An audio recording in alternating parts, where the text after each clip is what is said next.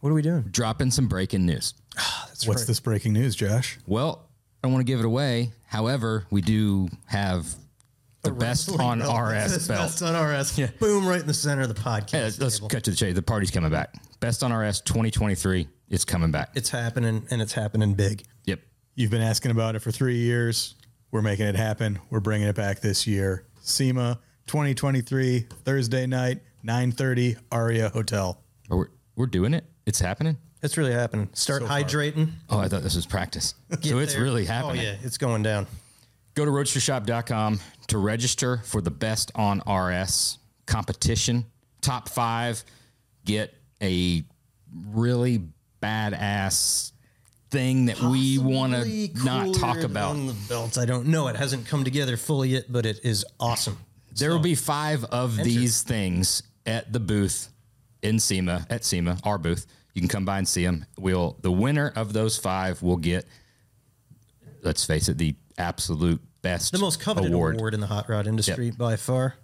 Yeah, Previous winners There it is. such as Scott from Sick Jobs, Dave Kin David Kindig. David of Kindig. Kindig Yeah.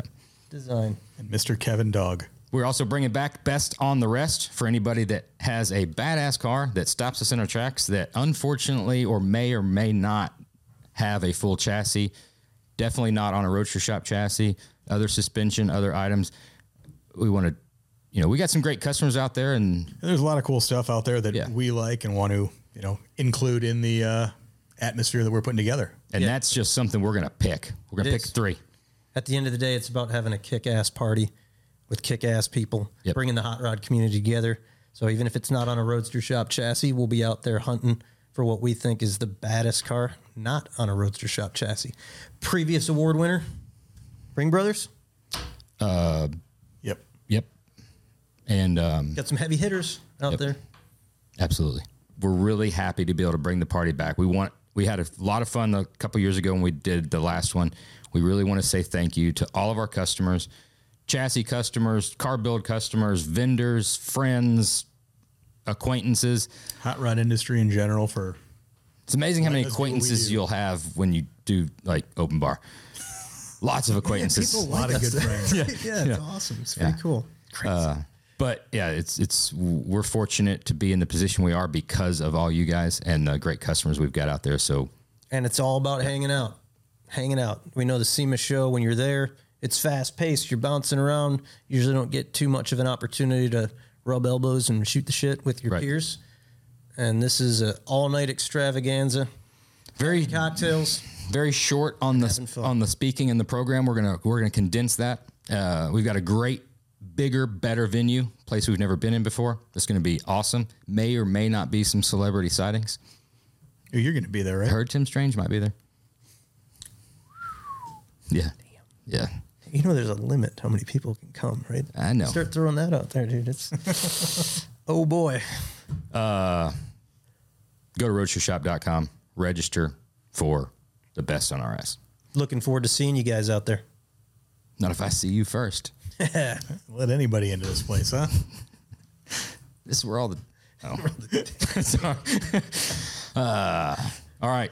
Honestly, this is going to sell out, so you better act fast. This is this is the co- most coveted award. However, the event that it is given out at is It's an award in itself. it's it's probably one of the it's the go to place. I mean, let's. There's a lot of cool things to do in Vegas. Thursday night, November second, nine thirty, at Aria. probably be the coolest thing you can do. Yep. Let's face it. You're at SEMA, everybody's bouncing around from casino to casino, trying to make your way up to the bar, trying to find out where guys are at. This is where they're going to be. This is Best the on place- RS party. This is the place to be. And I'm looking forward to see who leaves it all on the field out there. There's always one. There's always one who leaves a lasting impression Mike Rain. and a memory we can never forget. So who's going to be that guy or girl? I don't know. We'll have to see. Best on RS 2023, November 2nd, Thursday night, 9.30 at the Aria. Go to roadstershop.com right now. There's a button right there on the main page. Click on it to get your tickets. Tickets are limited. Register early. It's going to sell out. It's going to sell out. But, we- I mean, we can only do what we can do. You got to act fast. roadstershop.com.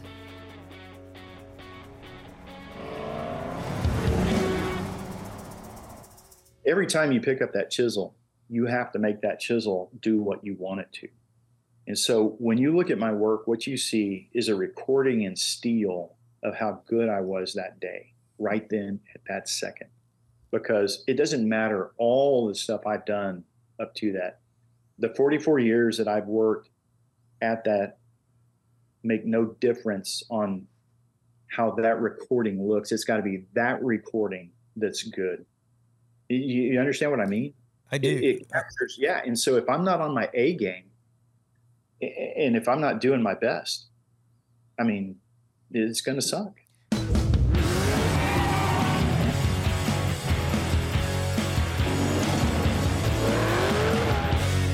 Welcome to Oil and Whiskey, an Ironclad original. I am Josh Henning. I'm Phil Gerber. I'm Jeremy Gerber. Welcome to Oil and Whiskey, an Ironclad original. Today's guest is third generation master engraver and owner of American Scroll Inc., Weldon Lister. One I think we're all super excited about. I'm pumped about this one. Yeah, it's going to be good. Probably one of the most talented dudes been on the podcast yet. And there's been some talented ones. Weldon Lister, welcome to Oil and Whiskey, man. Hey, here, here, guys. Welcome. Great to be here. Good to see y'all. Um, sorry for the technical stuff. Uh, my son had to bug out early today, and uh, he's the guy who knows how to run all this stuff. So, He left you to fend Yeah. for yourself. yeah, right. like, dude, no, don't do that. Anyway, uh, I made it this far, so must be doing something right. Awesome. Well, man, it's an honor to have you on here. All three of us are big fans of your work. Ever, I've been I following. appreciate I've been following your Instagram for years, and Josh sprung it on me that we were gonna have you as a guest on here, which has caught me by surprise because that's that's fucking awesome. Pretty awesome. Yeah, pretty awesome. Thought you were out of our Well, league. I appreciate that. You're way too kind, but thank you. Thank you very much. Uh, great to be here. I know you guys have um, had some heavy hitters on your podcast, and it's an honor for me to be here. You must be dredging the bottom of the barrel to get down to my level. I don't know about I that. said, hey, I sincerely appreciate it, you know? So, yeah. Well, I'm going to get it out of the way now. Is I'm I'm going ahead and predicting that we're not going to be able to get through everything in one podcast. So we're going to have to. I'm sure we're going to have to end up doing this again in the near future because there's a tremendous amount. Um, just me talking to you uh, back and forth over the last few months, whatever that I learned, and then started doing some of my own research and digging in. There's stories that go on. I mean, quite frankly, back to what the 40s and 50s that uh, you could tell about your dad and true. stuff. And I think there's a lot of people out there that may or may not even know the story of. So, yeah, Yeah. there's gonna be a lot. yeah, Yeah, there's a lot of rabbit trails to go down for sure. and we're gonna have to we're gonna have to focus in. We got to hone in here. We don't have to. We No? can just go down all the rabbit trails and see where they go. Meander. yeah, I don't know whose job it is to keep us on the rails, but uh, you got your work cut out for you. There's no staying on any rails, man. This is just this is just a, a walk through the forest. All right. Yeah. Um, Well- so obviously, I guess the good segue is you're most well known for your firearms engraving, which That would be, yeah, that would be correct. no no no bullshit not because you're here. I everybody's got their own look in engraving. I think the way you do it what you do and your look is my favorite. It's my absolute favorite. Your style you can tell a weldon lister gun when you see it. And you can just automatically tell. And i that's my favorite. There's a lot of guys out there that are super talented and and women they're super talented. And everybody's got a little different style you know and cool stuff. But I, for some reason, am grav and am drawn to, and I gravitate towards your style. That being said, where did that come from? Well, I appreciate that first, and I think you know, as artists, I think we all, uh, we, you know, something that you kind of aspire to is developing a style that is identifiable as yours. And uh, I, I don't know that I necessarily did that on purpose. It just sort of happened, and I guess it's just an expression of who I am, and it comes out in that way.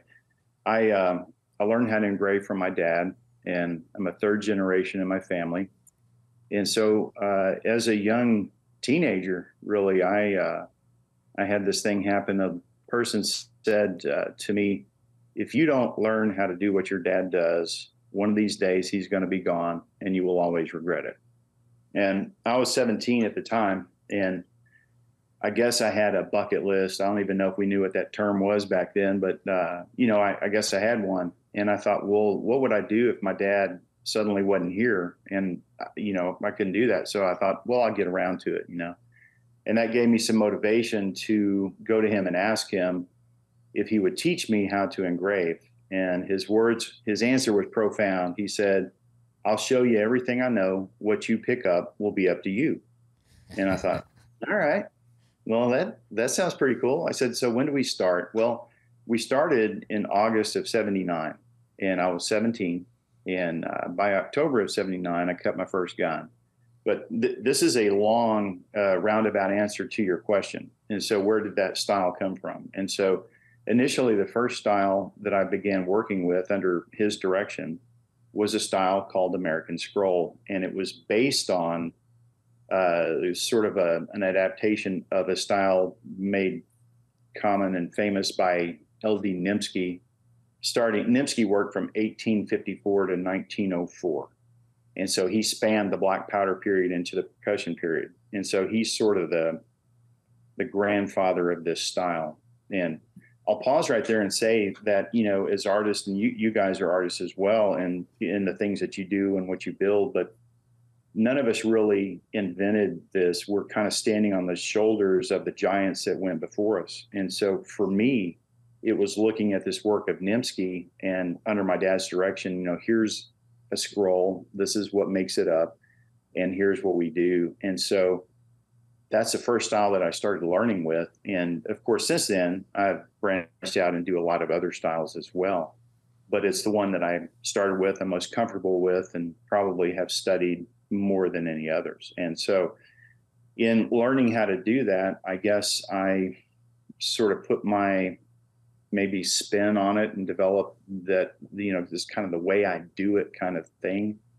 And I guess that's what makes it look like me when you see it. And uh, it's not. I don't like I say. You know, I said this earlier. I don't think I started out to go. You know, I got to make a style that's all my own and that's mine. It just kind of evolved into what it is after uh, a lot of time and. Uh, it's the way I see it, I guess. And so, as artists, I think one of the, the things that you do is you want to try to get what's inside of you, in your head and in your vision and all that, out onto the canvas that you're working with. And I don't think it matters what kind of art we're talking about. We all have that vision, and and we want to see it come into reality. And so, how do we get that onto the canvas that we're working with? And you said third third generation. So your grandfather was the one that taught your father? No, uh, my dad's uncle. Okay. He taught him jewelry engraving. This is back in the 40s. And so that was with um, a push graver, uh, a little ball vise that sits in a leather collar on a jeweler's bench. And if you've ever been to an old school jeweler's uh, shop, you might have seen a guy that was doing that. You know, you have a tool in your right hand, and uh, I forget where the camera is. I'm looking at myself going, okay, here, here are my hands. You're hey. good. Yeah. So, yeah. So you're turning the work into it with a push graver, which is um, a, an excellent way to do it, but it's sort of difficult, especially to cut those deep styles using that palm graver. And so uh, in the German and European school of engraving, uh, they use a hammer and a chisel. So they take that chisel that's held over here, put it in a longer handle, and hold it in your left hand and then drive that chisel with a hammer in your right hand. And so, uh, dad learned how to do the jewelry style engraving. And then uh, in the early 60s, he met an old German engraver just by chance, but this, this guy was going blind. And he said, I can tell you what you need to do. And he didn't see so well anymore, which after engraving for 40 something years, I understand. You know, your eyes get used a lot every day. And uh, so he told him, you know, drive that chisel with a hammer. You can cut that gun steel that way. And so once dad found that out, he was off to the races and, you know, adapted to that style. So yeah, it was my dad's uncle that taught him the basics of it. Then he expounded upon that. And then here I come. And uh, as a kid, uh, probably from five or six, I grew up in a shop, you know, with him doing that and working alongside other engravers in a shop in San Antonio.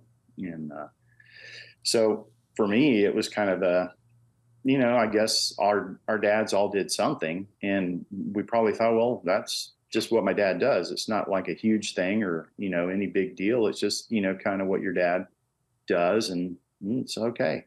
And so for me, as a kid, I grew up in that shop, you know, on school vacations and holidays and stuff, and I would see these guys. I would walk by my dad's vise and say, "Hey, what are you working on?" And he would show me a little bit. And I would look at it and go, "Oh, okay, cool," you know. And then I'd go out and play or do whatever I was doing. So it's kind of a normal thing for me, you know, oddly enough.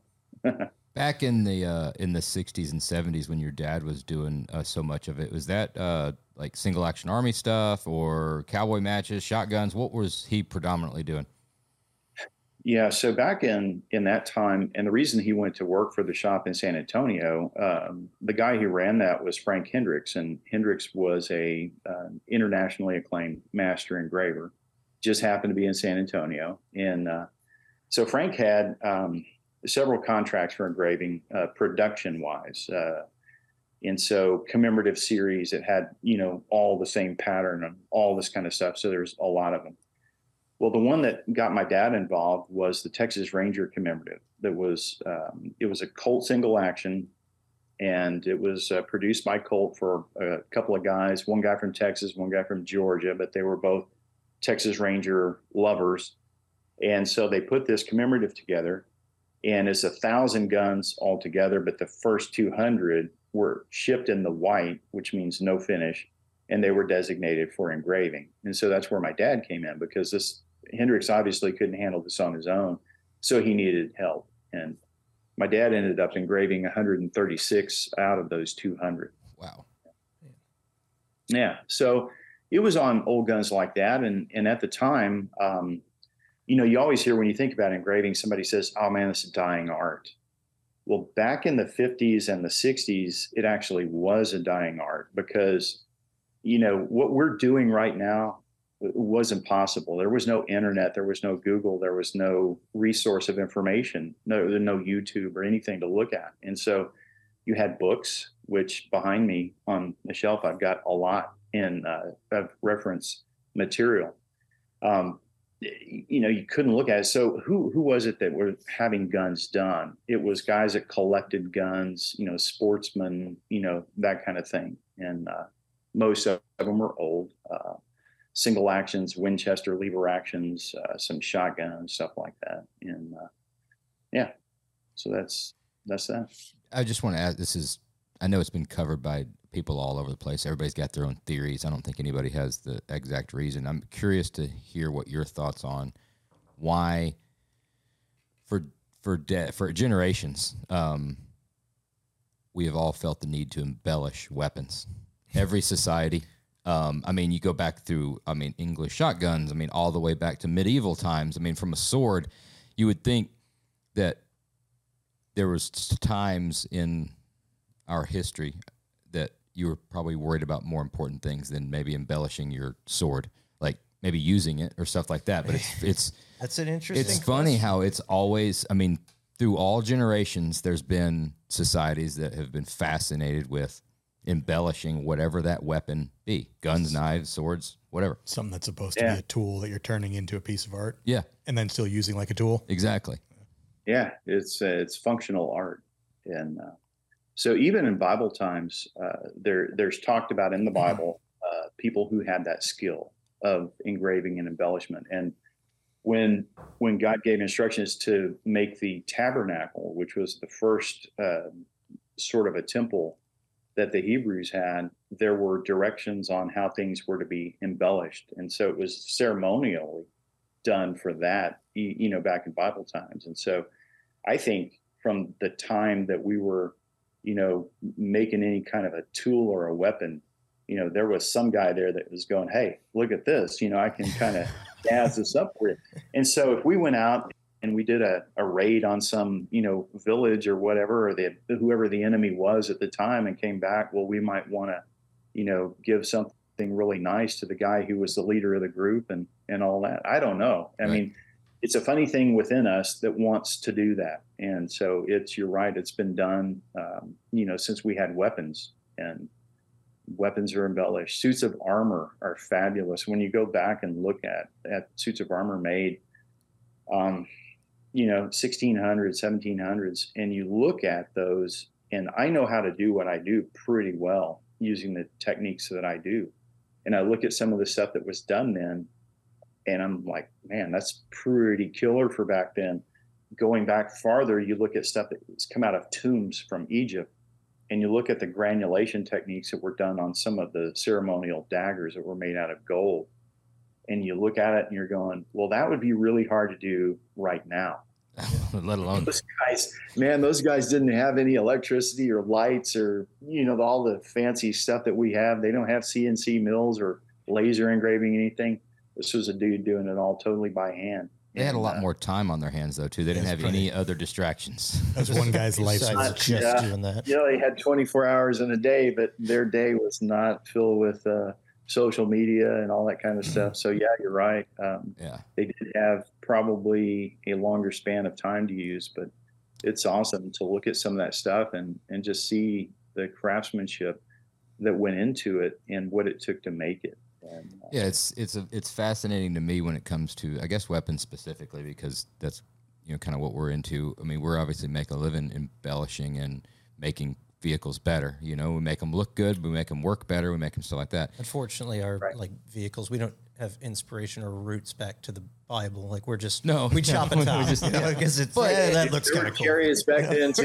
It's kind I of suppose. it's it's way more I guess understandable, mainstream, acceptable. You don't have to like question why do people customize cars. You just Right. always have ever since there was cars. People were customizing them. You know, but when you look at the I mean English shotguns, for instance, like that that whole genre, industry, businesses, large companies revolve solely around building the most beautiful, finely crafted shotguns that there ever was, you know, and it's they obviously work, you know, and they work really well, but their entire company's existence is the most finely fit and engraved and embellished and the woods and the stuff like that. I mean, you know, hundreds of thousands of dollars for shotguns and stuff. And it's it's just intriguing to me that, you know, for like you said, a tool, you know, to Does the same thing as a twenty dollar Walmart special. yeah, yeah to to have to, you know, the yeah, it's just it's wild. Well, I think there's all you know. There's all level or strata of, um, of people, and so you got the guy that's the utility grade guy, and you know he wants something that works and doesn't care what it looks like, and then you got uh, guys that are the captains of their industry, and they want something that's nice and they can afford it, and they understand what that English company is doing, how long it takes to get one, and why it it costs as much as it does because they're guys sitting there hand fitting all those parts. Uh, it's hours and hours of work. It's a bespoke gun, which means it's made for you to your dimensions and shoots the way that you like to shoot. And so, you know, as guys get more successful, they want finer and finer things. And some people's, um, you know, even though they can afford it, some people, there are a group of people who don't like it and it doesn't turn them on. But for the guy that has the financial uh, wherewithal and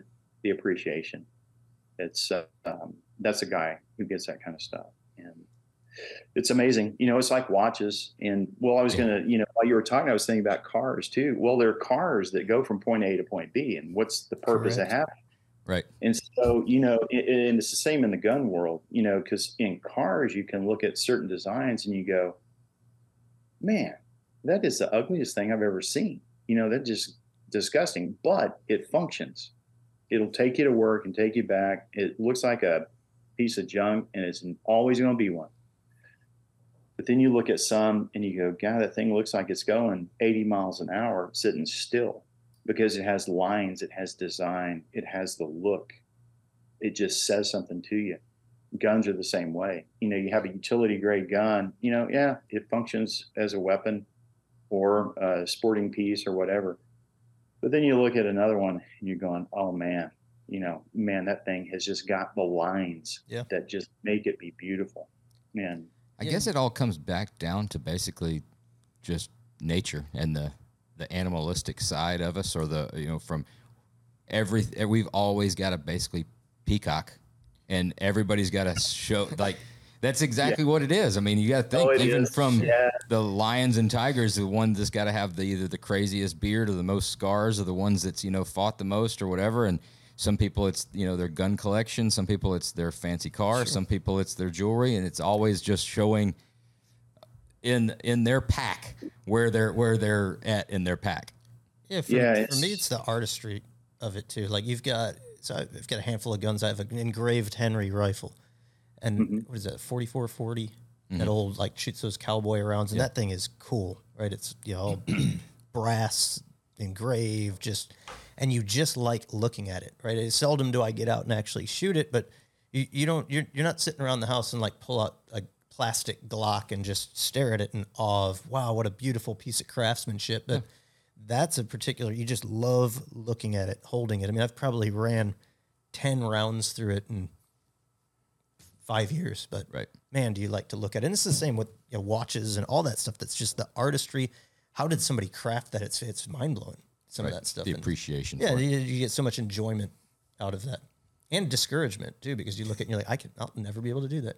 But this guy, this guy did, and it's awesome. Is this time to tiptoe into your engraving? Yeah, we, uh, career? we can. So I I've admired your work forever, right? And it's so inspirational, but at the same time, man, does it make you like instantly defeat you? Because for me, you know, we build cars at a very high level, so you like to do things at a high level. And when I look at what you do, I'm like, that's what I want to do. I want to do it just like that because I'm I'm so fascinated by engraving. So I decided uh, this was maybe four or five years ago. I was going to take a class because there's just way too much to digest to to try that on my own. So I took a Ray Covers, I think his name, Cover or Covers. Yeah, out- Ray Cover. Yeah, went went out to Missouri and it was a three or four day class, and man, was that like just an eye opener to just how difficult that is. Right. so, but but it was neat because you look, you're spending the day days looking through the microscope, and it looks like what you're making is awful. It just looks terrible, and I was Right. so discouraged the whole time until I like stepped back and took it out, and then you're like, oh man, to the human eye, that's actually that's actually kind of cool, you know. But yeah, unfortunately, I didn't stick with it, and I think I've lost everything that you know I, I learned there. But wow, it, it gave me so much appreciation for the the art of it. Just thinking, so much more goes into it, like sharpening the gravers and how you do everything before you even start engraving. That it's, it's mind blowing to me what you guys do, and I'd like to pick it up again and and try it and use it as a hobby. But I don't know that. Uh, maybe I'll find the time eventually. Well, that's what it takes, and you just got to want to. But you know, since you've done that and you tried it, you have a probably a better appreciation now than you've ever had before. When you look at stuff like that, now you look at it from a different angle, and you Yes. you kind of able you're able to look at it from the inside out. And I remember when I was a kid, you know, in my dad's shop, looking at engraving, and I just saw the overall thing because I had no basis of understanding on how that happened. And so now, you know, I, I look at it and I see it from the inside out. I see everything. And so sometimes I see it too closely, and which is what you're talking about with the microscope. When you have a myopic view of something that's made to be viewed in the hand as a, an entire piece, it, it doesn't look like it should because you're too close to it. So you got to back up, take a look at the overall picture. And uh, uh, something else Josh said earlier, you know, was like the lion in the tribe, you know, with all the scars and all that kind of stuff. And uh, you know, your cars that you build and the guns that I do, uh, what what I strive for, it well, go back to the lion. You look at those scars and you go, this guy's got a story. It- it- you know, he's got character. You know, he's not brand new. He's not spotless and shiny. He's been through it, and it shows but he's on the other side. You know what I'm saying? Yeah. So he's got a story. I want my work to look like that. I want it, even though it's done right now today, I want it to invoke in the viewer something about uh, that it, it wants to tell a story to you, that it has some character, that it wasn't bought at Walmart or, you know, produced at the plastic factory, like my dad used to say. You know, you don't want them looking like they were pumped out down at the plastic factory, you know? I'm like, well, yeah, you know, I get it. And so, and, and for people that want a Glock, I want, I have a Glock and I want my Glock to work. And I'm glad that it does, you know, because if I need it, I'm pretty sure it's going to work. Right. Sure. I never look at it, you know, because right. it's like, so what? I like looking at those old guns that have character, or you want to know, man, if that gun could tell you the story of its life and what it's been through, you know. And so the p- pieces that I produce, I want them to to have that sort of uh, vibe to them. Well, it's it's interesting. In. It's interesting you say that because they also, when you do what you do and other artists do what they do, it now it doesn't become another really nice looking Colt Government model, right? It mm-hmm. they become characters. They become one of one. They become their thing. They have a personality. I mean, I I see that pair of Colt Government models that you did mm-hmm. that still to this day are the best looking ones. And you see them pop up and you see them other pictures and you see that's just those are like two characters. Those aren't two Colts anymore. Those are those are the Weldon Lister pair of guns. And I I see them all the time, and I think about like where are they at now, and what's the story? Like you said, they've got they've got a story. They've got they've been places. I want to know where they are. Like seriously, like you're, where you're, they that's are. That's because you're hoping that somebody fell on hard times and had to pawn them. it's, you're, gonna, you're it's gonna exactly what I want. You're, you're going to get a hold of them. you know, the funniest part of that is the guy that I initially did those for. Now he sold them. I don't know where they are now, but the the guy, the collector I did those for, was going to use those as his uh, concealed carry pieces. Wow. I, I told him, I said, dude, don't do that. He said, why not? I said, this guy lives either in New York or Florida, right? He's got the right to carry in New York, which you can't do, you know, but he can. I said, dude, you're going to be in New York. You're going to pull, you're going to pull that gun out to look at it and you're going to get in trouble. Don't carry those because you can't not look at them. So anyway, he, uh, he said, you know, you're right. I don't think I better do that. And, uh, so he, uh, he kept them privately and then went through a uh, a divorce and had to sell them. So don't know where they are now. Bummer, right? Yeah, that's for if anybody's listening knows where those guns are at. yeah. DM us. Send Josh a DM. Yeah, really would like to know. it's, it, I mean, man, they were. Josh just pulled them up here. We're kind of glancing at some stuff. We've got some technical, some technical difficulties. So we can't pull them up on the big screen, but it's. I know man, where those guns were made. I know where they were done. Yeah. Uh, so don't worry if you can't find them. you know a guy? Yeah, I know. A, I know you. Yeah, yeah. You. What kind of hours are in something like that? Like to do a complete 1911? How long does that take you? If you ever, if you ever get that picture up where you can look at those, I think um, yeah, I can tell you days wise. I think it it was like 40 some odd days on the first one. Wow. And then 38 on the second one. Uh, second one, little went a little faster because I knew what I was doing in uh, uh, in the design and layout, um, which is a really important part of engraving. And so, um, how that how those patterns all fit on the area that you want, uh, how it looks overall. There's a lot that goes into the backside of engraving before you ever start working on something. And so, with Gun One, you know, I was designing it and putting it together and got it completed. Well, then in that span of time, he's like, "Man, I want another one." Just like it. I'm like, all right. So the second one was built off of the first one, if that makes sense. And so I had everything where I needed it to be layout wise. I will say that even on, you know, mass produced farms like that, there's a difference in size. And it's not a big deal until you're dealing in my world where everything is super tiny. And if it's, you know, uh, over the line too big, well, that doesn't work, you know, so you got to redesign it. So you can't uh, always transfer everything off of one onto another one because of that. So. And we just pulled them up on the screen in front of us. Unfortunately, we can't pull them up for the world to see, but yeah. that is undoubtedly the most beautiful piece of art that I've ever 100%. seen. Hundred percent. It's it's it's mind blowing. It really like we we have some incredible people on here that build some unbelievable cars, and it's like you can digest like how to do that and other guys doing other things that's just one of those things that's mind-blowing you're like wow. oh, you, you mentioned bucket list at the very beginning and that's yeah yeah one day uh w- going back to your yeah i want yeah one day yeah. um Start with a little Swiss Army knife or something. Yeah, we just started something small. Uh, Very small work up. That's Yeah. fine. a payment plan or build- something. uh, you talked about your dad teaching you and stuff. Do you remember? And we talked about Jeremy learning, um, you know, very be, the basics. What was the first thing your dad started you out like? Lesson one. What is? And do you do you approach this the same way if you're training somebody or teaching somebody? What was the first thing he said do?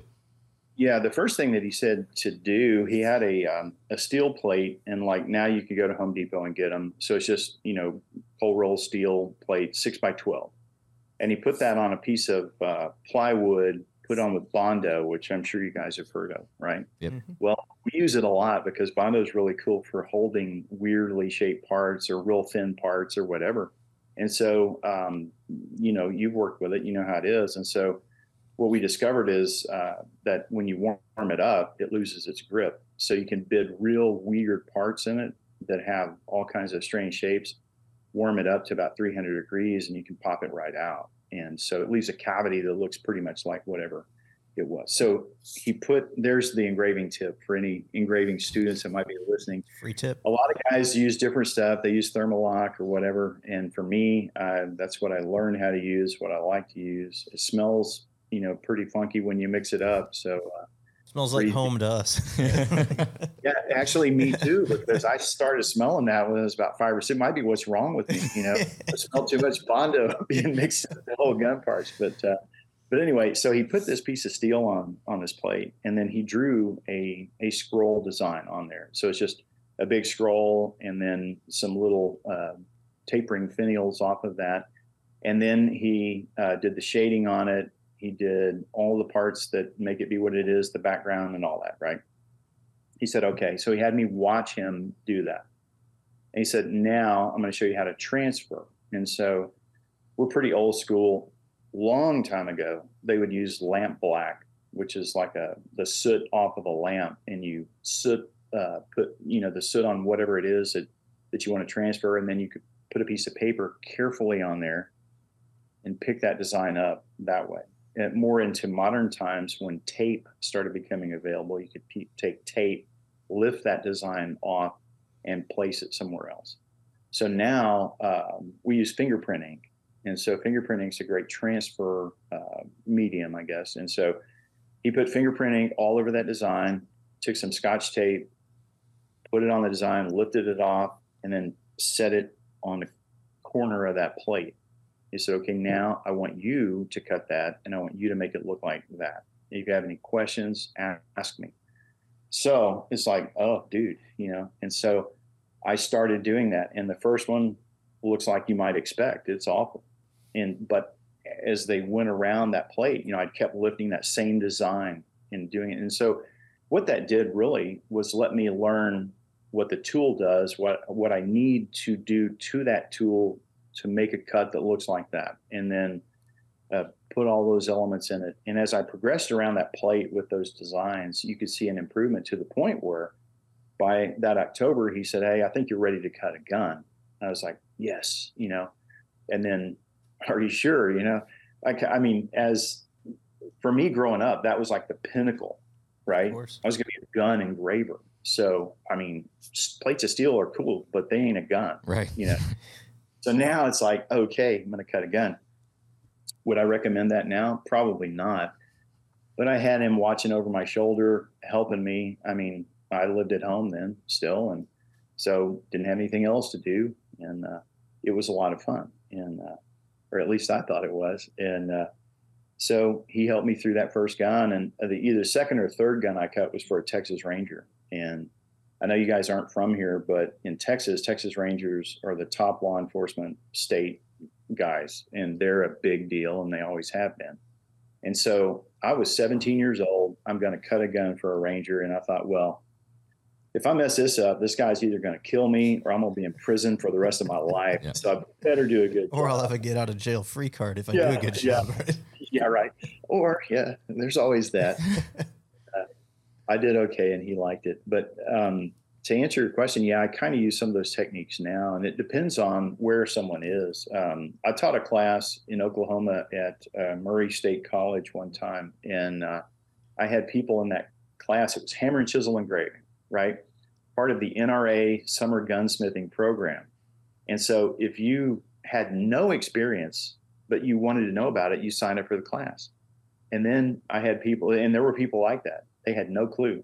And then I had people that were pretty good, you know, in anything in between. And so trying to juggle all of those skill levels at the same time is pretty tough. But I kind of revert back to that. You know, here's what you want it to look like.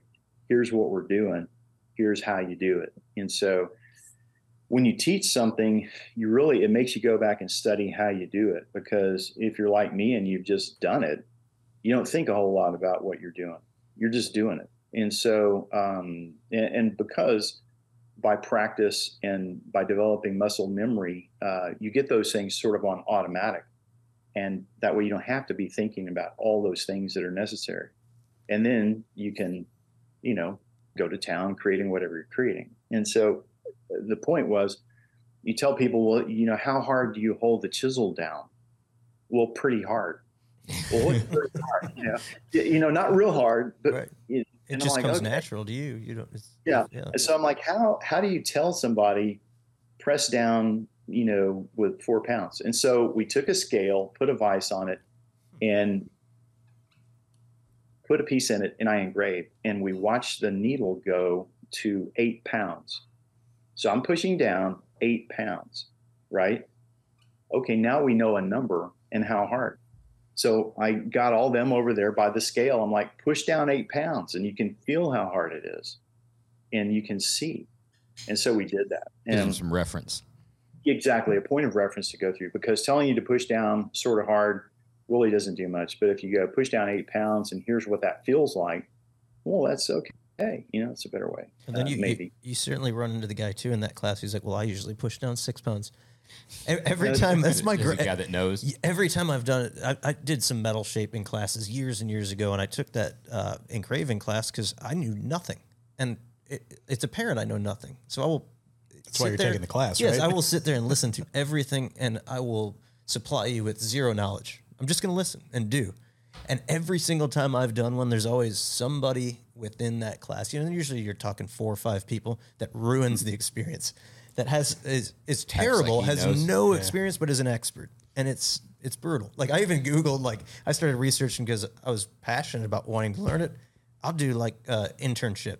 Granted, I have a business and I can't step away, but to, to do one-on-one time when you don't have to deal with that. Right. But There's always the one guy who's got to show off to the expert Right. to look There's- cool in their yeah, eyes. no Yeah, shame in not always- knowing.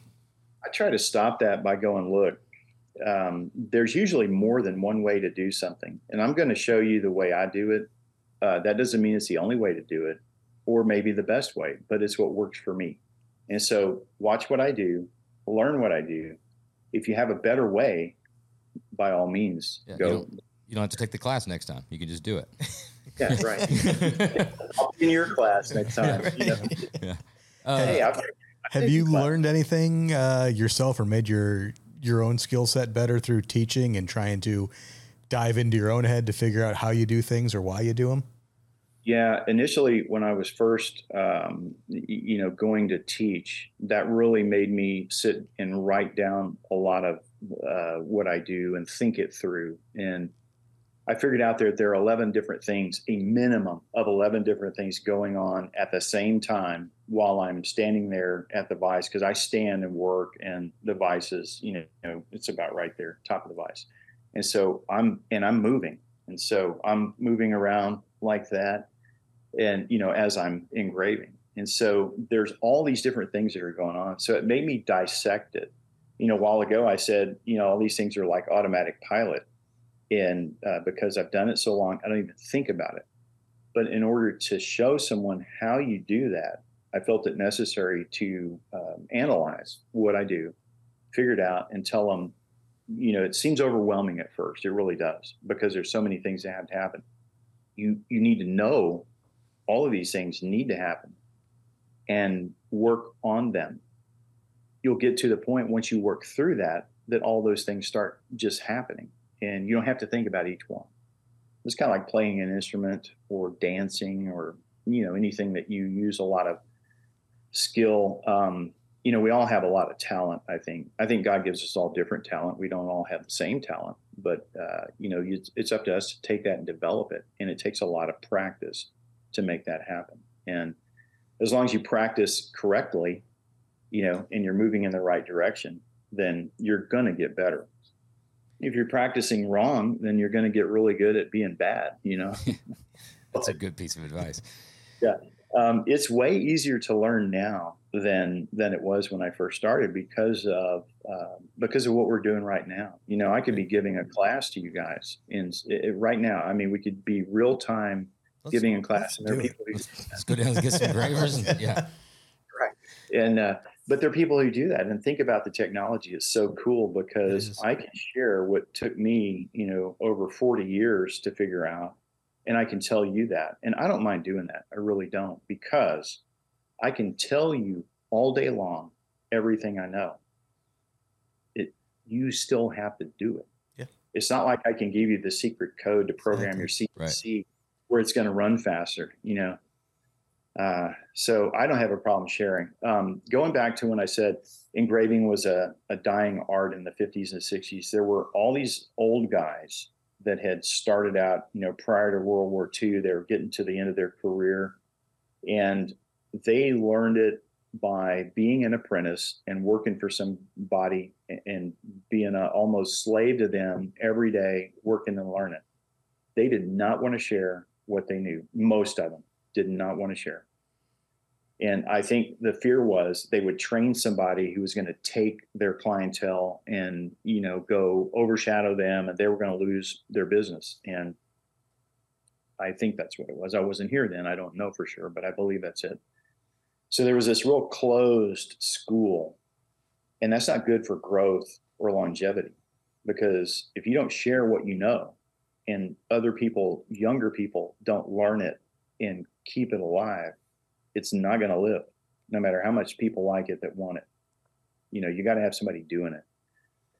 So now, uh, it, well, okay, going back to when I started, you would wait for a magazine to come out that might have had a, a small article with a couple of pictures of engraving in it. You know, books came out. God bless R.L. Wilson. He wrote more engraving books than anybody I know. Uh, Colt book of engraving, Winchester book of engraving. There's like three editions of the Colt engraving book. I mean, on and on and on. His love for engraving uh, was priceless, in my opinion, because he took really good pictures. He got really good pictures, and he put them in books, and he told stories about sometimes about the engravers who did them. But he gave you really good looks at engraving. Guys, that was it back then. I mean, unless you knew somebody who was an engraver, uh, you know. Fast forward to now, I can get on my phone and I can look at engraving from around the world. Some of it's awful and some of it is just brilliant.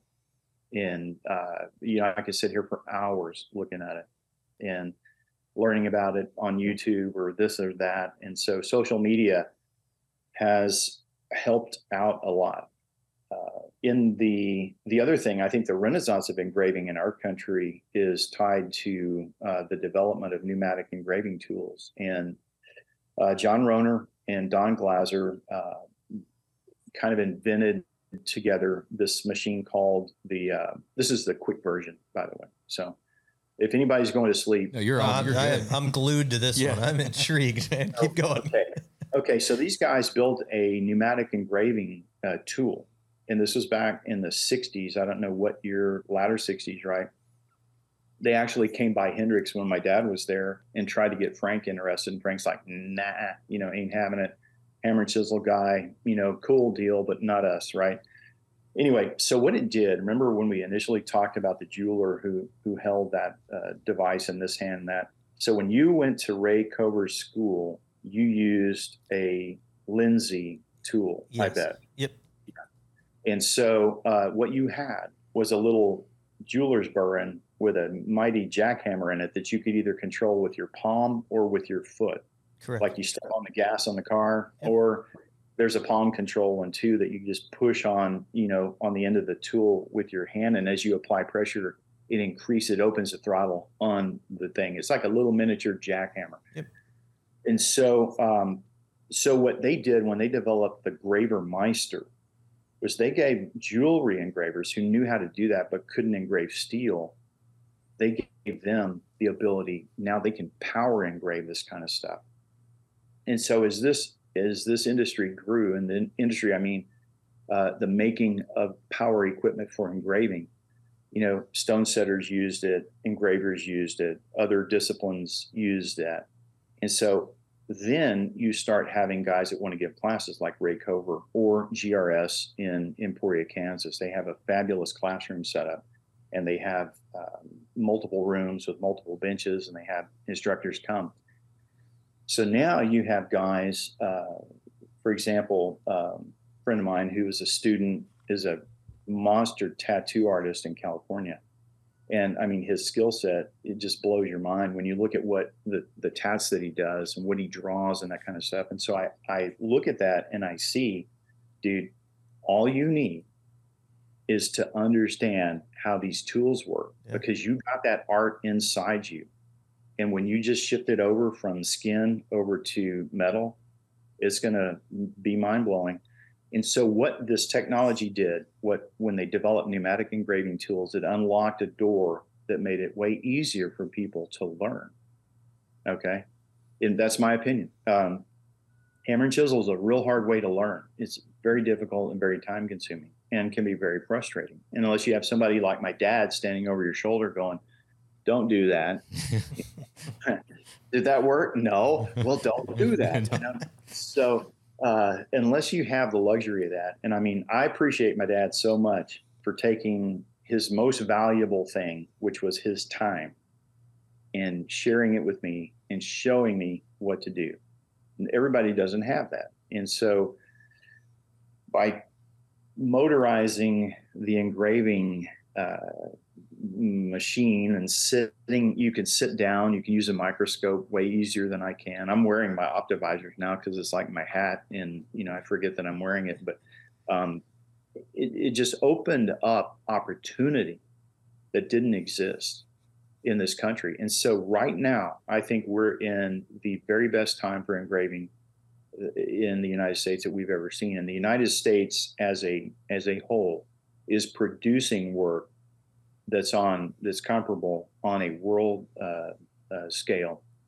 And so we couldn't always say that because there were times in this country where our, our work was looked at as second rate. And if you wanted something nice, it had to go to Germany or England or, or somewhere like that. There's still monster engravers in, in both those places. And uh, but now you have these guys here in the United States who are continuing to raise the bar with what they do. And it is so fun to see that because what that makes me know is that this art isn't dead. it, it, it is alive and it's growing. And I love that. I love engraving and I love, uh, you know, um, it's your artwork, but you're doing it is it's almost like a baby.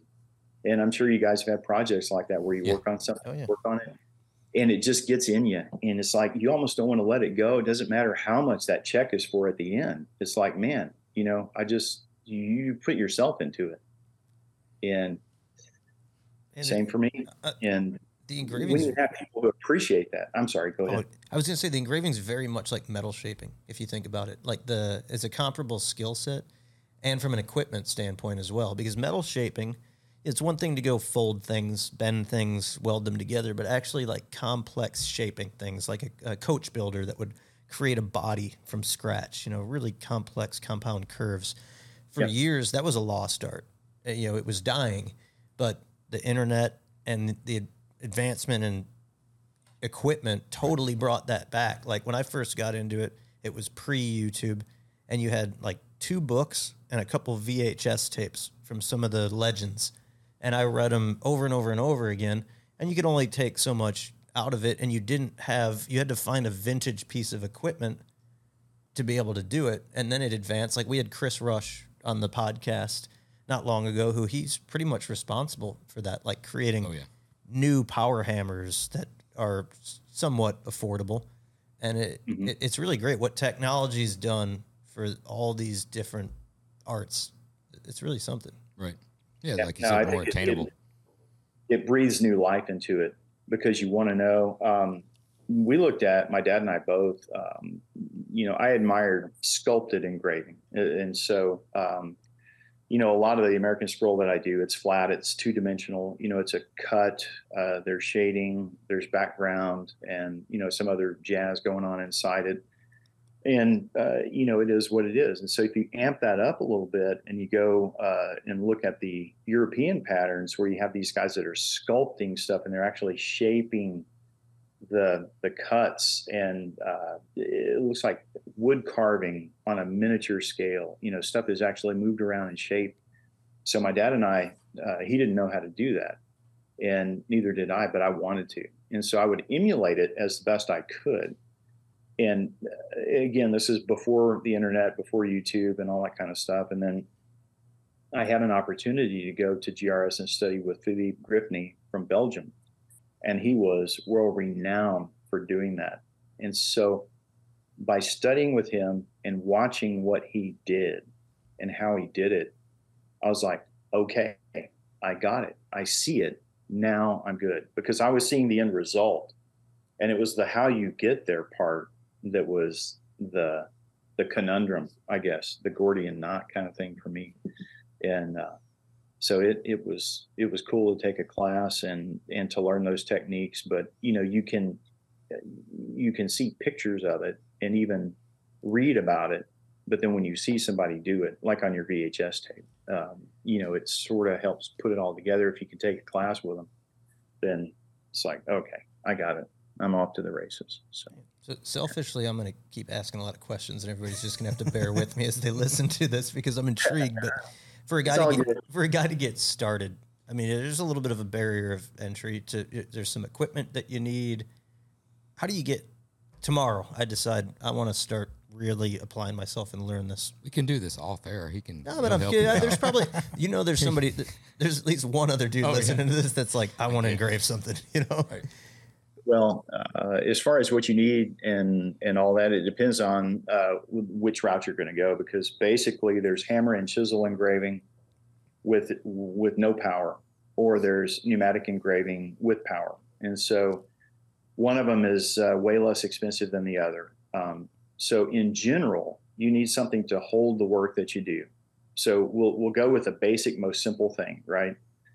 You got to have something to hold the work, and it can be a vise. Um, depending on which which way you're going, uh, the vise may need to be on a stand that's hooked to a workbench that's up high enough for you to uh, be able to use it.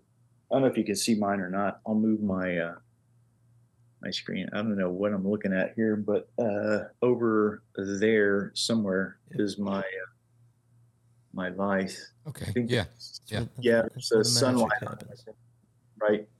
Got it. But that's what that's what mine looks like. So you got to have some work holding, uh, something to hold your work with. You need a chisel to cut with, and you need a hammer to drive it if you're going to do hammer chisel engraving. And so, I've actually thought about doing uh, going to Home Depot or Harbor Freight or somewhere, and just buying like stuff and put a list together and go. If you want to engrave, here, put it all together. I'll make a chisel and I'll engrave something with it prove that, you don't have to spend ten thousand dollars on stuff to um, to begin to engrave. Now it doesn't hurt that I've done it for like 44 years, so I know. yeah, you could probably do it with like a talk about that part of. You know? In this demonstration, will be I'll be an average guy, but uh, actually that might not be a bad thing to do because mm-hmm. it would show guys that um, for a few hundred dollars, you could get into it, see if you like it, and then if you want to jump in with both feet, you go get all the Cadillac stuff. Um, I hate seeing guys that don't know uh, anything about it go spend you know between five and ten thousand on equipment, only to see a year or eighteen months later it comes up for sale because they're just not they're not going to do it, and it, it's a that's a big investment. Not everybody can do that. So, um, yeah, I don't know if that answers your question yeah. adequately. Yeah. You got to have something to cut on, something to cut with, and uh, and all that. So, one you brought up a great point though in in your class with Ray Cover about sharpening and all the things you have to do before you even start to cut. When I started, um, my dad said, "Hey, uh, this is how you sharpen your your chisel. And so it was watch me do this, and this is what we're what we're doing. You know, okay. And so we're hand stropping a razor on a ruby stone on the bench, like a six inch by two inch ruby stone, which is really hard. Not quite as hard as ceramic, but almost. And uh, and so then I would do it, and it wouldn't cut butter. You know, I'm like, mm-hmm. hey, Dad. It's like, okay, you know, well, let me show you again. And, and by over and over and over and finally understanding what we're after, I was able to now I can sharpen my chisel faster than most guys can sharpen one if they put it in a jig and do it. But it's because I've been doing it for that long. And uh, is that the recommended practice? No, it's not because now you can buy a fixture and some little jigs and you can set up to get the exact angle that you need to do what you want to do. Yep.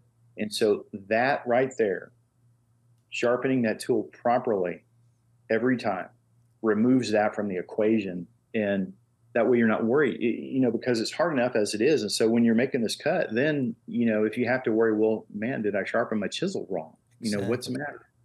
So if that's removed then you don't have to worry about that. And you go well no i just suck. That's what the problem is. Yeah. I mean, that was one piece of information that i retain from that. It's like if you don't sharpen that right you could spend weeks trying to engrave something and it will just be a mess yeah, until yeah, so no, it's, it's, so, so that's what you're blaming it on. No, I'm not. I'm not making excuses at all. I'm just saying, like, without somebody to show you exactly to say, yes, that's sharpened uh, correctly. You just suck, and you'll right. get. You yeah. might get better. Right. Like, yeah. yeah. you, yeah. Well, that hurts when you hear that. But, uh, uh, you just suck. Uh, but uh, you brought no, up a comment earlier about like what what your dad said that he's going to show you everything and what you actually take away from it is you know kind of on your own. Um, yeah. Kind of combining that with everything that's going on with social media, and seems like you're pretty passionate on trying to continue to grow uh, the the skill set and the craftsman, and kind of get the next generation up there. You may already be doing some of this. Was there any thought on doing any type of you know basic entry level tutorials to get guys up to speed and start the passion and show them where they could go? I think that is in the future for me. Um, you know, we have a YouTube channel that uh, you know I throw some stuff on. They're not very long videos, and it's not necessarily how to, but it does show um, that in action.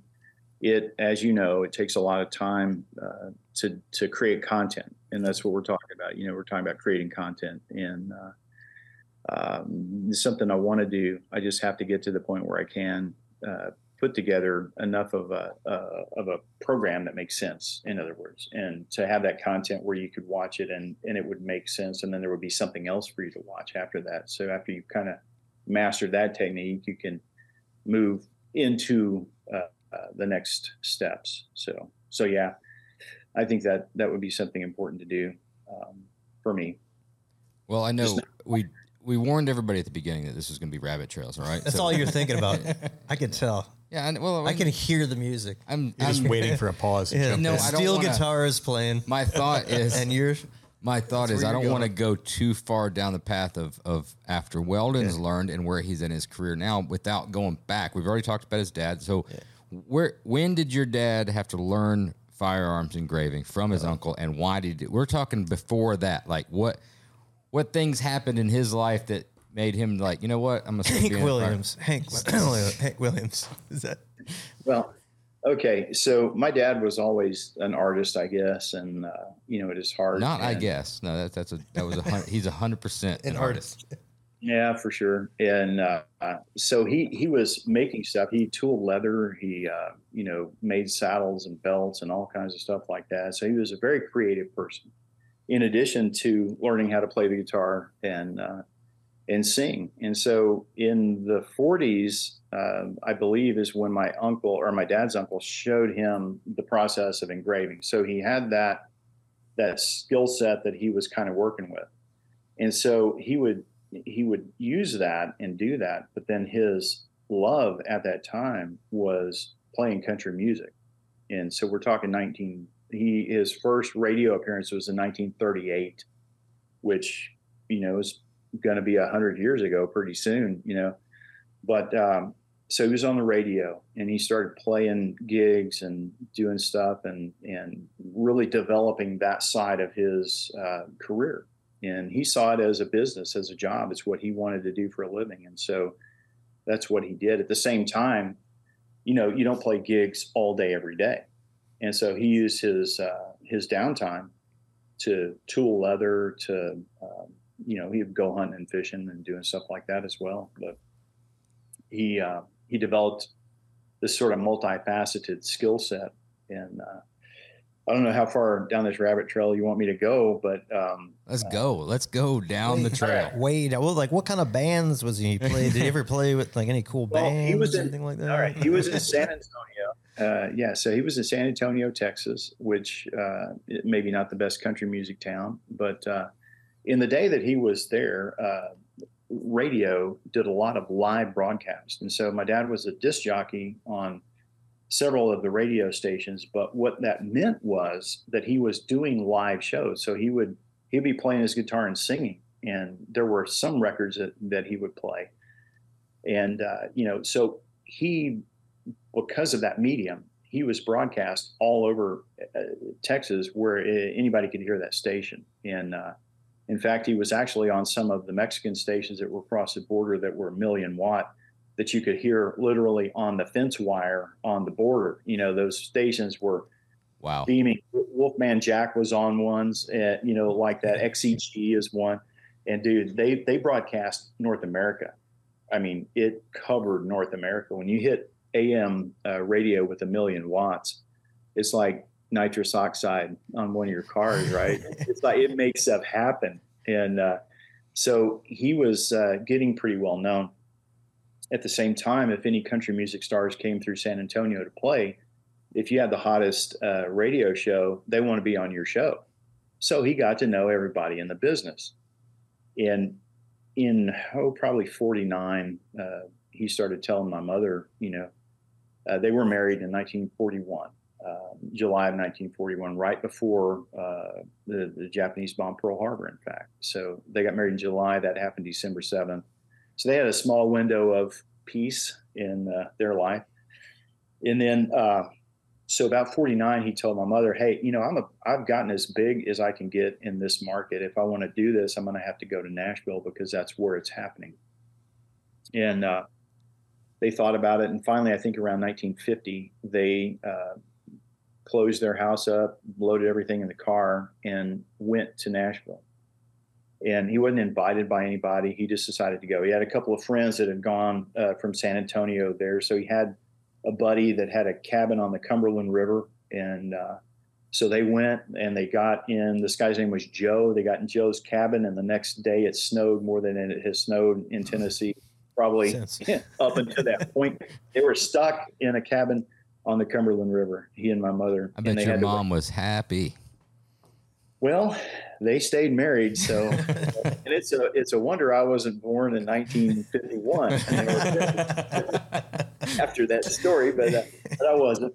Uh, anyway, he hung around, uh, went you know got an appointment at every record company, uh, went to the Grand Ole Opry, and uh, so the story the story was uh, when he went to the Opry, the guy said, "Man, Bill, I, I, really love you. Do you have a recording contract?" And he said, "Well, uh, no, I don't." He said, "Well, I can't let you on the Opry unless you got a recording contract." And he goes, "Okay, um, well, let me see what I can do." And so then he goes to all the record companies, and it's, "Well, are you on the Opry?" well, no, but if I could get a recording contract, I'd be, well, you know, if you were on the Opry, we would give you a recording contract. So, so he's like, well, all right, let's see what happens here, right? So Tex Ritter came uh, into town. He had been out on tour and he came into town, and Dad called him, and Tex says, "Well, did you talk to Dee Kilpatrick over at Capitol Records?" And Dad said, "Yeah, but he turned me down." He said, "I tell you what, I want you to meet me over there at whatever time. Just be there." Dad, all right. So um, dad got there. Tex walks in and he tells the guy behind the desk, he says, Get a contract out and sign this boy right now. And the guy pulls the drawer open, gets a contract out, and boom, he's got a recorded contract on Capitol Records. So he's like, Yes. Capitol So Records. he calls Jim Denny at the Opry. He says, "Hey Jim, I need to come see you." And all right. So he walks in. He says, "What's up, Bill?" He says, "Well, I got a recording contract on Capitol Records. I just want to see if you're a man of your word." He says, "Hang on just a second. I got to make a phone call." So he turns around. He gets on the phone. Uh huh. Uh huh. Blah blah blah. Hangs up. He says, "Bill, how'd you like to open up on the road for Hank Williams?" And Dad says, Well, if Hank would have me, that'd be fabulous. And he says, Yep. He said, You're going to be his opening act. And you'll be, I'll put you on the Opry. I can't make you a member right now, but you'll you'll be on the Opry every Friday or Saturday night, whatever it was. And you'll be traveling out of Nashville as the opening act for Hank Williams. And I was like, man, this is awesome. So in about 21 days, my dad went from local San Antonio hillbilly to now Good I'm in. Nashville. So it's like, and at that time, this was about the second generation of actual country music in 1950 because there had been some guys who had done pretty well and been stars. And so this, what we're talking about when he was there, was almost the seminal time of country music. when- Everything, everything was on a rocket ship. Yeah. it, it was all right there. And so, I mean, you had um, Ernest Tubb, you had um, little Jimmy Dickens, um, anybody that you can think of from that era, they were working out of the Opry and they were traveling on these shows and doing that. And uh, And wasn't Bob Wills the king though back in Texas? Bob Wills was- Still the king. yeah, yeah, Bob Wills is still the king.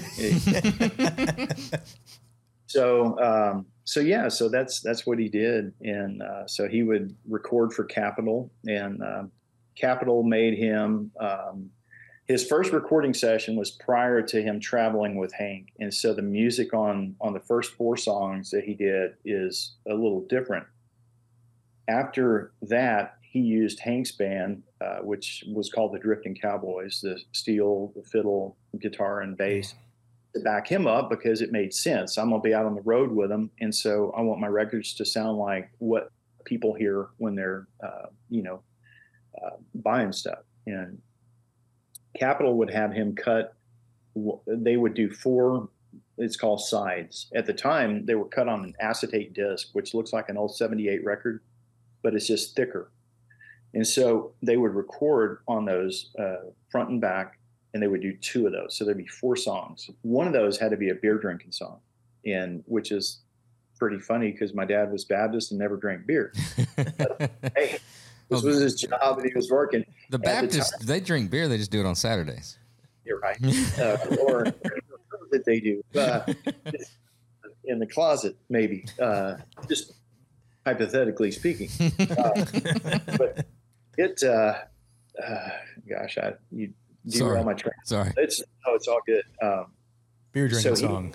Yeah, beer drinking song. They wouldn't play them on the Opry. You couldn't do a beer drinking song on the Grand Ole Opry or on the radio. So they but they played them on jukeboxes all over the place, and so jukebox money was big time then. And so he he and Hank and the the group were coming in off the road on one of their uh, trips. They would be gone for a couple of weeks at a time and then come back in. And when they came in, they would have a recording session. And so excuse me, on this particular one, um, Dad tells Hank, uh, "Hey, uh, man, I need a beer drinking song. I got a session coming up, and I don't have one." And so he said, "Hank uh, said, Hoss, I got one that'll cock your pistol. Don't worry." And uh, so the night the night before my dad's session, Hank goes in the studio, which was at, at it was called Castle Studios. It was some hotel there in Nashville. It was the recording studio, right? And this is before Studio A and B, RCA Studios, and all that's before that ever happened. And uh, uh, so Hank goes in, does his session for MGM, and then tells the band, "Hey, y'all can go. I need the engineer to stay because I got to cut a demo." And so uh, the engineer stuck around. Hank recorded uh, his demo record, and Dad was there. And he said, "Here you go, Bill." Gave Dad the record, and Dad went home and learned it. And the reason for that, neither Hank nor my dad read music. They played by ear totally. It, it wasn't like he would write it out. Dad would, you know, it's like, nah, these are hillbillies, right? They're really good at what they do, but this is how they do it. So Dad goes home and learned it, and comes back to the studio the next night and he records it and then he takes that demo record and puts it in a box with a bunch of other demo records and stuff and just forgot about it and went on about his business and you know back to touring and doing all that kind of stuff and uh, eventually uh, uh, Hank started having more problems um, in his personal life that affected his business and stuff. And so Dad um, left Hank and went with other stars out of Grand Ole Opry. And Hank's um, life kind of came unraveled. And January 1 of 53, he passed away. And so I think Dad was actually in San Antonio when Hank died. And uh, it just took a lot out of my dad. And when they were friends, they were very, very good friends. And uh, I think it hurt him deeply. And um, anyway, so Hank died. Uh, Dad, uh, you know, went on with his career, and toward the latter part of the '50s, rockabilly music was coming on strong with guys like um, Elvis, Johnny Cash, Carl Perkins, those kind of guys. Excuse me. Um, and so it was putting the hurt on the hillbillies, you know, because all the young kids had been their fan base all this time. And now you got kids wanting to hear these guys. And if you're hardcore traditional country music, you know, they don't want to listen to you. And so at that point, my dad had been on the road for 20 years. Later, after my mom died, I found out he said, I was going to lose your mom. She had just had enough. I, I've been doing this for 20 years. And she was just tired. And I loved your mom more than I love music. And he said, So I just came in off the road. I quit.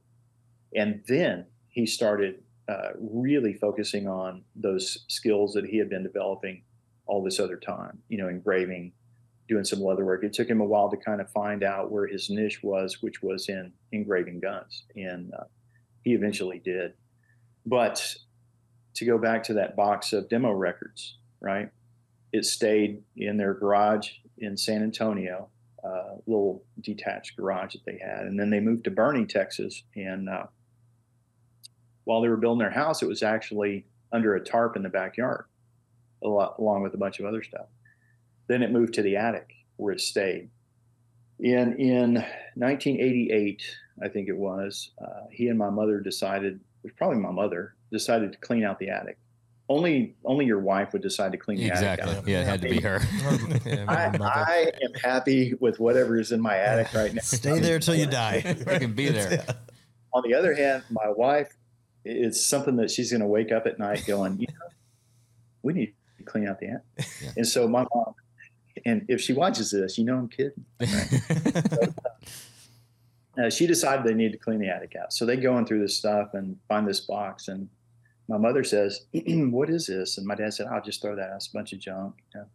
She said, "Well, let's listen to some of these." And they started listening. It was a rainy Sunday afternoon. No grandkids were there. Uh, my wife and I had four and they were little at the time, and uh, nobody was there. So they just started spinning these old records, going down memory lane. Well, they come up to this one, and my dad says, "You know, I have never heard that song by Hank Williams ever released, and they have repackaged and released everything that he's ever done."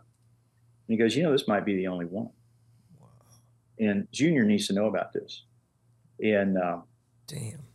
So he starts giving me chills. It really is giving yeah. me chills. Yeah. So he, uh, well, okay, little pause there. I came home probably 1973 from school, and Hank Jr. sitting on the couch talking to my dad. And dad says, "Oh, son, this is Hank Williams Jr." And I said, "Oh, normal. that's cool. What, what do we got? You got? Is there a pizza or whatever? You know?" And I'm gonna ride my motorcycle, and uh, I'm like, "Hey, Hank, how's it going? okay, all right, cool, bye." And I'm out of there because I don't know, it wasn't a big deal. I mean, he knew everybody, and uh, it, it, was just um, much more impressed by Hank Jr. now than I was when I was that age. Well, and, short pause. I'm from I'm from Alabama. My family, wife, my grand uh, grandparents, all from Alabama for for generations. So in Alabama, if you're from Alabama, the Williams family can do no wrong, right? Yeah, they're the first family of Alabama. So well, it, it, it, doesn't matter. We're from absolutely know, the Chicagoland area, and ever since I was in my teens, I loved Hank Senior, yep. Hank Junior, Hank the Third. You know, I'm a Hank. I'm a Williams, Williams family, family. fan. Yeah. So yeah. named his dog Hank. Hey, yeah, I'm in, that's I'm right. I'm in, good, I'm in good company then. Yeah. All right, good. So, actually, this was right before Hank fell off of Ajax Mountain, and so uh, he was he was there, and he knew that my dad and his dad were pretty close, and he said, "Bill, they want me to be my dad." Huh. He said, "What do you think my dad would tell me to do?" He said, "Son, I can tell you what your daddy would say. The world's already had one Hank Williams. They don't need another one. You be you." Damn. He said, "Okay." You know, he said, "I know your daddy would tell you that." Holy. be who you are. You don't need to be your daddy. So, you know, he goes on and, you know, gets pretty bunged up, falling down the mountain. And then he He kind of changes. It's a, it's a Absolutely. Yeah. And Yeah. so then the Hank Jr. that we know and love Oh is kind of born out of that. And so that's pretty awesome. But I saw him first at my house before then. And uh, That's that's when I first met Hank. So unreal. Dad says, "Man, he goes. Junior needs to. Junior needs this." And and so Dad starts trying to call. He calls the front office and gets the runaround. And I'm sure the whoever answered the phone is going, "Uh huh, uh huh." I'm sure. How nice. Uh huh. Well, isn't that special? Really? Goodbye. A record. You don't ever get the message, and it finally pissed him off. And he said, "You know what? If Junior wants that damn thing, he's going to have to come down here and get it because I'm done trying to give it to him." It, it- you know, it just kind of Right. That's how he was. He said, "Okay, I'm done." Well, you talk about getting goosebumps. The phone rings one day, and it's Hank Junior, and he says, "Hey, I want to talk to Weldon." And so I get on the phone. He says, "Hey." Um, I know you're you've been engraving for a while, and I've got a bunch of uh, your dad's work in my collection, and I would like to add some pieces of yours to go along with those. and if it's okay, um, after we're done in San Antonio um, Friday night on Saturday, we'll run out and visit if it's okay. And I'm like, well, let me check my schedule. pretty busy on Saturday. Yeah, I could probably squeeze you in. I don't know, Hank. You know, no, we're like, uh, yeah, absolutely, come out and you know we'll we'll enjoy visiting. And so we did. We talked about guns and hog hunting and whatever else we were, you know, chewing the fat on, just having a good time. And uh, my mom made these little dessert things she called chipperoos, and so they come in. He had Merle Kilgore as manager with him, and there was another guy whose name I can't recall that was with him too, one of Hank's friends, and. Uh, so they're just hanging out, you know, having fun, eating my mother's chipperoos and just enjoying life. And my dad says, Hey, I want y'all to listen to something. And they're like, Okay, Bill, what is it? So he goes in my old room uh, on my old stereo from high school and he plunks down this record and he started playing it. And their eyes bug out of their head. And Kilgore says, Bill, take the needle off and for God's sakes, don't scratch it. So dad takes the needle off and takes a record out, puts it back in the sleeve, paper sleeve that it was in. And Hank says, Bill, what are you going to do with that? And my dad said, Son, your daddy gave this to me a long time ago. I think this belongs to you. And he just handed it to Holy shit. and so Wow. the record, the record was the, it was a demo record of "There's a Tear in My Beer," and uh, the rest, as they say, Is history. that is history. And Unreal. boy, boy, what a history! And so, um, Dad just gave it to him, and so of course they had seen the song in Hank's catalog of music, had seen it in print. They did not even know that Hank ever recorded it. My dad recorded it and released it on Capitol. Like we said, you know, he was in the studio the night after and it was released on Capitol. So dad's version was out there.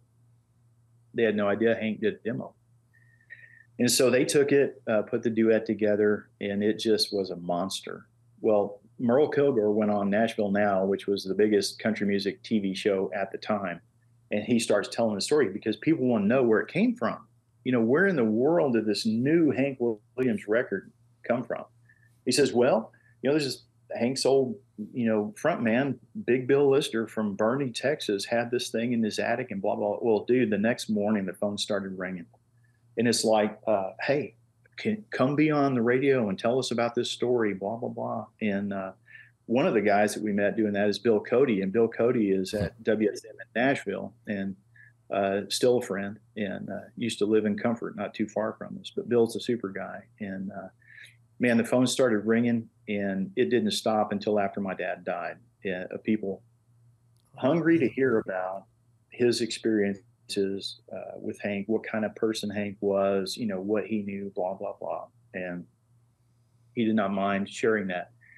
I asked him finally one day after all that, you know, I mean, it was like pretty crazy for a while, and we were sitting there eating like we we're still working. You know, he and I were working together at the time, and uh, we worked. I worked in his shop for 26 years, and uh, so it's been a lot awesome. of time. That's awesome. Yeah, and so at lunch one day, I said, "Dad, I just got to ask you. Um, anybody else, when Hank said, Bill, what are you going to do with that?" They would have said, "Well, it could be yours for Yeah, you know, ten and then they would- million dollars. yeah, yeah, they would have named a price, you know, whatever it was. And I said, I'm sure they would have paid it, you know, because good God, a one of a kind Hank Williams new song. Unreal. I said, Why'd you do that? And I already knew, but I just wanted to hear him say it. And he said, Son, I just wanted Hank's old fans to get to hear one more new Hank Williams song. That's all I wanted. Wow. I said, Dad, there ain't nobody in the world like you. And uh, Damn. anyway, later, about a month later, they sent him a contract and they gave him a percentage actually of, of the sales, which they didn't have to do. He didn't ask for it, but Wow. uh, they took care of him. That is Yeah, pretty that cool. was- Hey everyone, Andy Stumpf here, the host of the Ironclad Original Change Agents podcast. In addition to producing podcasts like Change Agents, Danger Close with Jack Carr, Oil and Whiskey with Roadster Shop, and others, Ironclad also works with some of the world's biggest brands like Mechanix Wear, Under Armour, the Navy SEAL Foundation, Anthem, and a ton of others to create industry leading custom film series, commercials, podcasts, and more. We can also get your message in front of an audience of millions by placing it on podcasts and series just like this one. To check out more about Ironclad and see how they can help you elevate your company, brand, or business, check out thisisironclad.com. This is ironclad.com.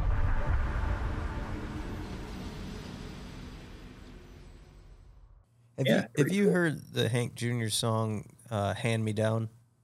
Hand me down. where it's he's talking about a uh, note he found in senior's guitar case. He he says in a in an attic. He's and it almost sounds like I don't feel like he found. You know, he's talking about "Hand Me Down, Son," my son to your son. You take Yeah. all these songs, and it, and it just goes on and on and on about telling him to like hang it up. But it, if you listen to the lyrics, it sounds to me like I don't think he found a note in his in his in senior's guitar case Oh, he- it almost sounds like this Huh. was written about this story. Listen to the song "Hand Me Down." It's I'll a great. I it haven't- a great song. I love the song, but Yeah, I haven't I haven't heard that one, but um, you know, Hank Jr. is a really good songwriter, and so um, he, he's got some powerful songs, and uh, I have to listen to it and see. You know, kind of depends on when it was written too. Um, might have been written before this happened, so. Um, but I don't know. Crazy. yeah, Yeah, it it's a- sounds like later Hank. I don't know the exact date, but yeah, it sounds because I'm a huge. I love Hank Jr.'s early years where he where they wanted him to be his dad, right? Because he's a wildly talented guy. But then, and I actually just bought two records last weekend at some random little record store out in uh, Louisville, Kentucky. That because I I dig his early stuff, right? But I love when he reached that point, like you're describing, when it t- came time for him to be Hank Jr yeah, and it's it's kind of mind blowing because you're like, man, it's it he he he he's probably better than the old man. I hate to say it, you know, but what he Yeah, did, I mean, he's he is a talented, talented guy. Oh, yeah, good grief. The, the hits. But man, I tell you- just unreal. he is he is uh, very very talented, very talented, and uh, uh, awesome. Senior, uh, I think would be very proud of him, and I think I can say that based upon what I know from my dad. Um, I believe he would be very very proud of what Hank Jr.'s done with with what he's been given.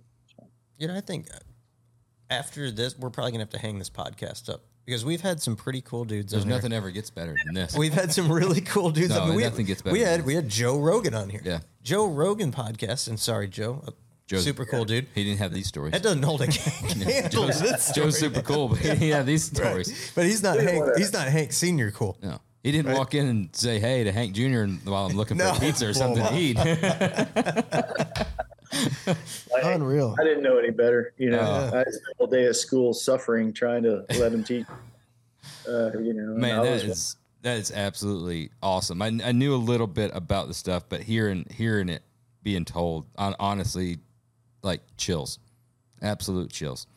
Um, I, I even- think you know something is supposed to happen. I believe that was just gonna. It, just had to happen. It was supposed to because the odds of that record surviving what it went through, and I, you know, I kind of made a point of telling you where Yep. it was. Yep. It went. So, dude, in the attic in Texas in the summer, Yeah. it was probably 140 150 degrees in that attic and that record looked like it was new it showed no damage on that side. The other side the song was almost intact.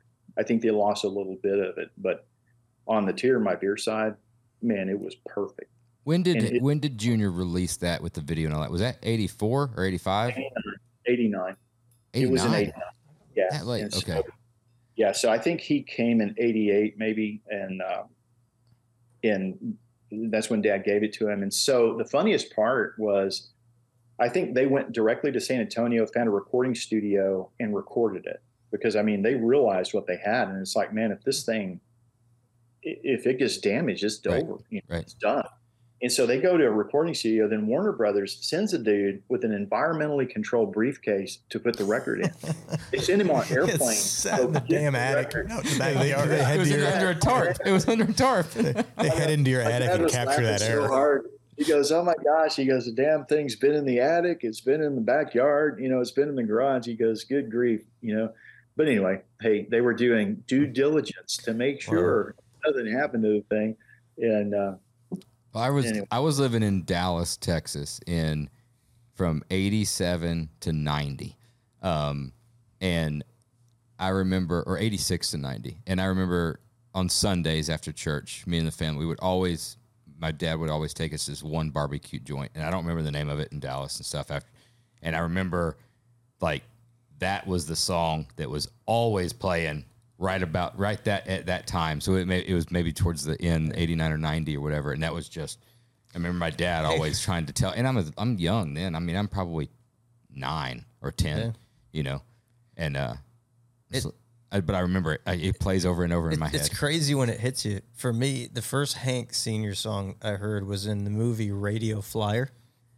Yeah. You remember that? The old man who was like beating Oh, up the yeah, kids. I remember He'd that. walk into the backyard and grab a six pack of beer Yeah. and sit down. And on the turntable, You hear that? yeah, it was Yeah. a Hank Senior song. And I was a little kid, but something about it just resonated with me and stuck. they with me. actually used uh, they actually used "Tear in My Beer" in a Clint Eastwood movie in uh, Pink Cadillac. It's uh, uh, in the movie Pink Cadillac. It's playing. Pink Cadillac.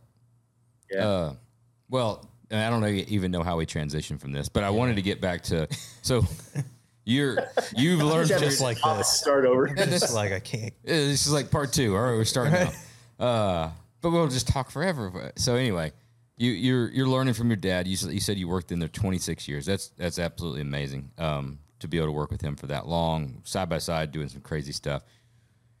You talked about him teaching you. You started. You did. You know, very early on, you were doing a gun.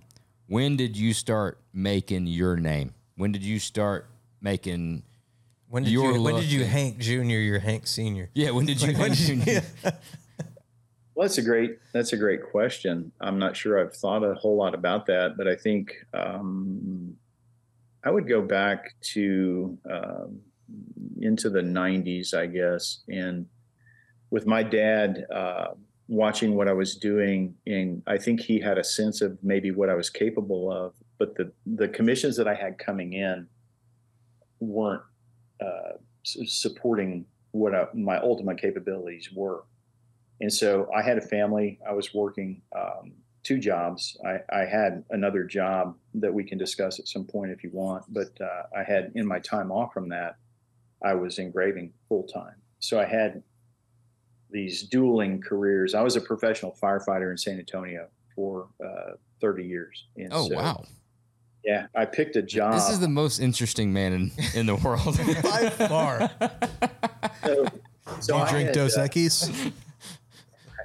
Well, anyway, um, I, you know, my criteria was pretty simple. Um, I mean, we were expecting a child, and I had been freelance engraving, in, uh, and like they say, it's sometimes chicken and sometimes feathers. And so I thought, well, um, I don't know. I had this real feeling of responsibility, you know, going to be a dad and all. And I thought, this is really not a good life, you know, to try to raise a kid and, and, uh, or have a family because I don't know sometimes if I'm going to make any money. And it seems that we're going to need a lot of it. And, uh, uh, you know, it would seem as though. And so I thought, okay, I need a job that's got a lot of time off because I really want to do this.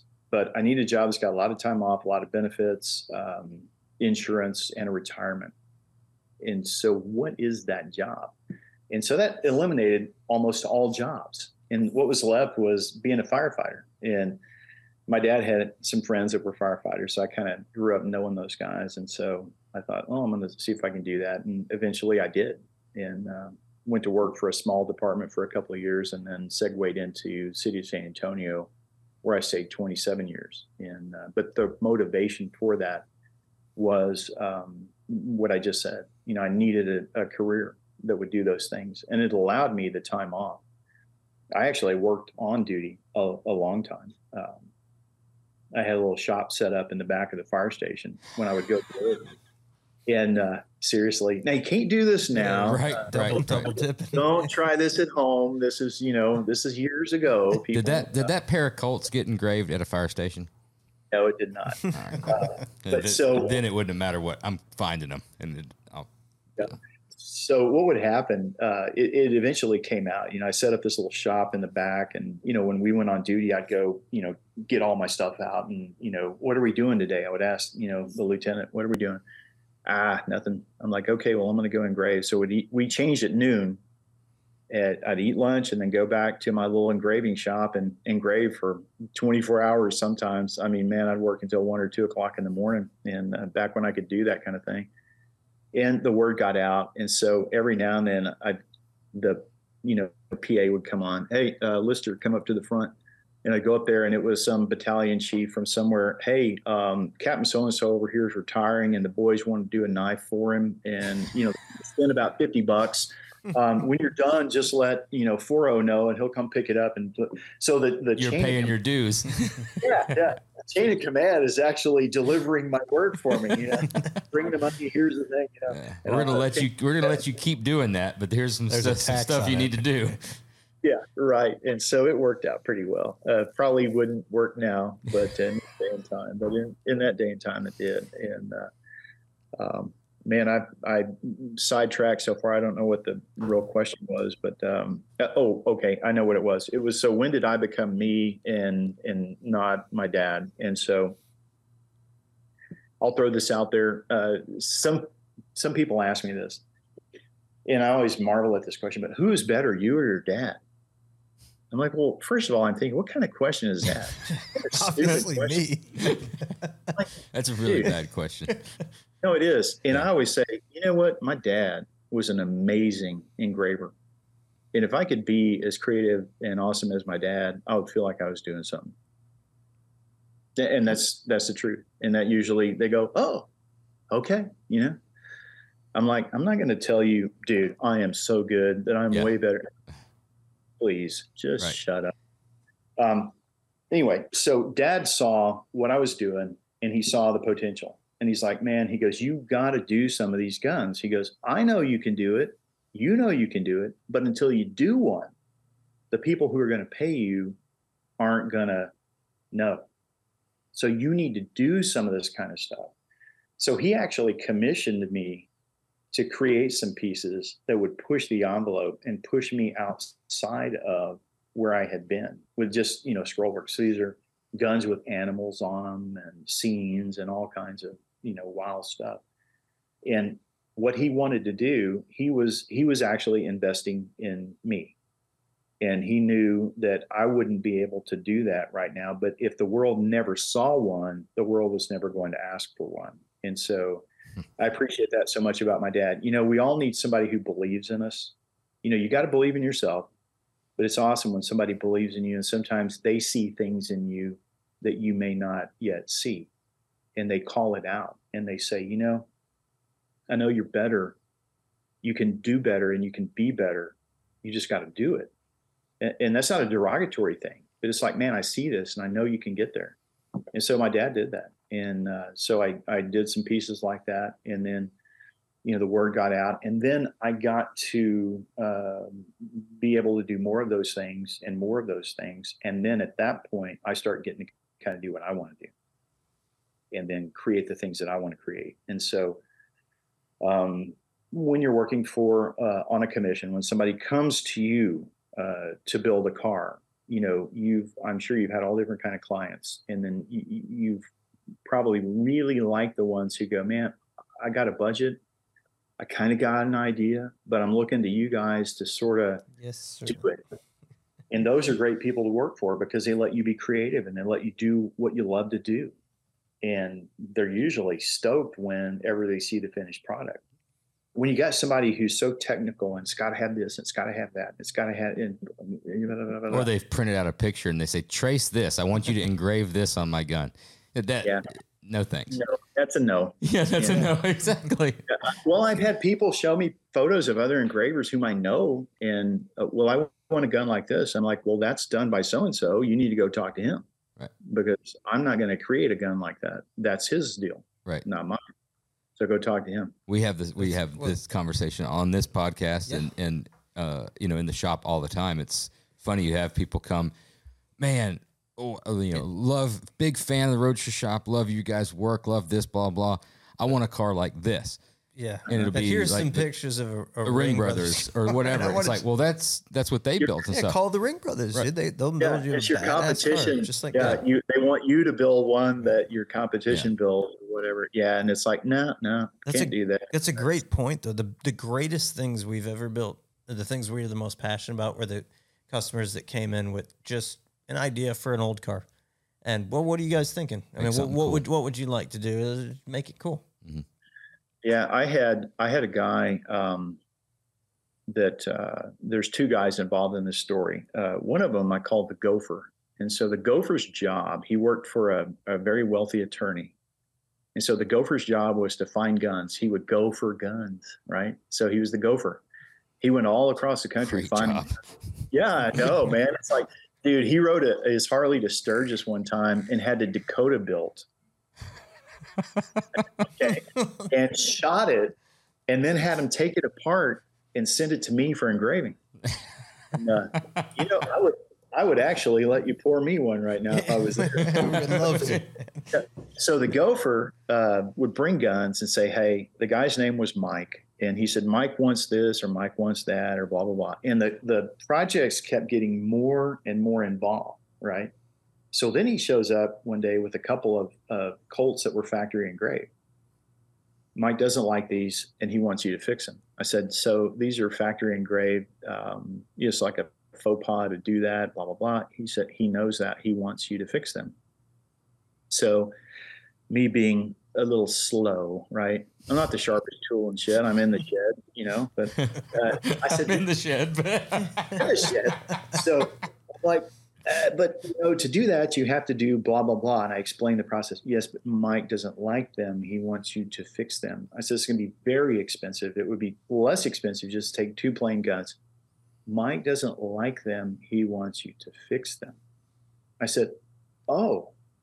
I'm like the light bulb finally went on. Though, like there's some really bad wiring, and then ding, Mike wants me to fix those. He says yes. I said okay, got it. And so those were two very elaborate projects. One of them was a nine millimeter factory chambered single action. That's been done on about Wow. 50 guns that I know of. And so it's not a standard thing that you could get that I know of. And um, the only commemorative it was on was called the European, and it had some really big European style engraving on it. And so I had to get rid of all that. And that involved a lot of process to do. When we got done with that, then he comes back with this gun and he says, It's a single action. And he says, Okay, here's the deal. Uh, Mike wants you to make this so nice that you don't want to let go of it. I'm like, okay. So what's he thinking? He, it's your deal. You make it so nice that you don't want to let go of it. No budget was discussed. Hmm. Okay. And so at this point, we were years into our relationship. I had never met the guy. I only knew the gopher. For all I knew, you know, the gopher was Mike. I mean, I didn't. And uh, That's a daunting task, though. Unlimited, Uh, you need Yeah, some direction. so- you gotta have some right? borders. Yeah, you need a Yeah, cap. so- Just how many budgets. zeros? At least give me a number of zeros. so it'd be like it'd be like me coming to you and go, okay, how much? Here's a check. Okay, get to work. Right. And that's it. You know, you make it so nice you don't want to let go of it.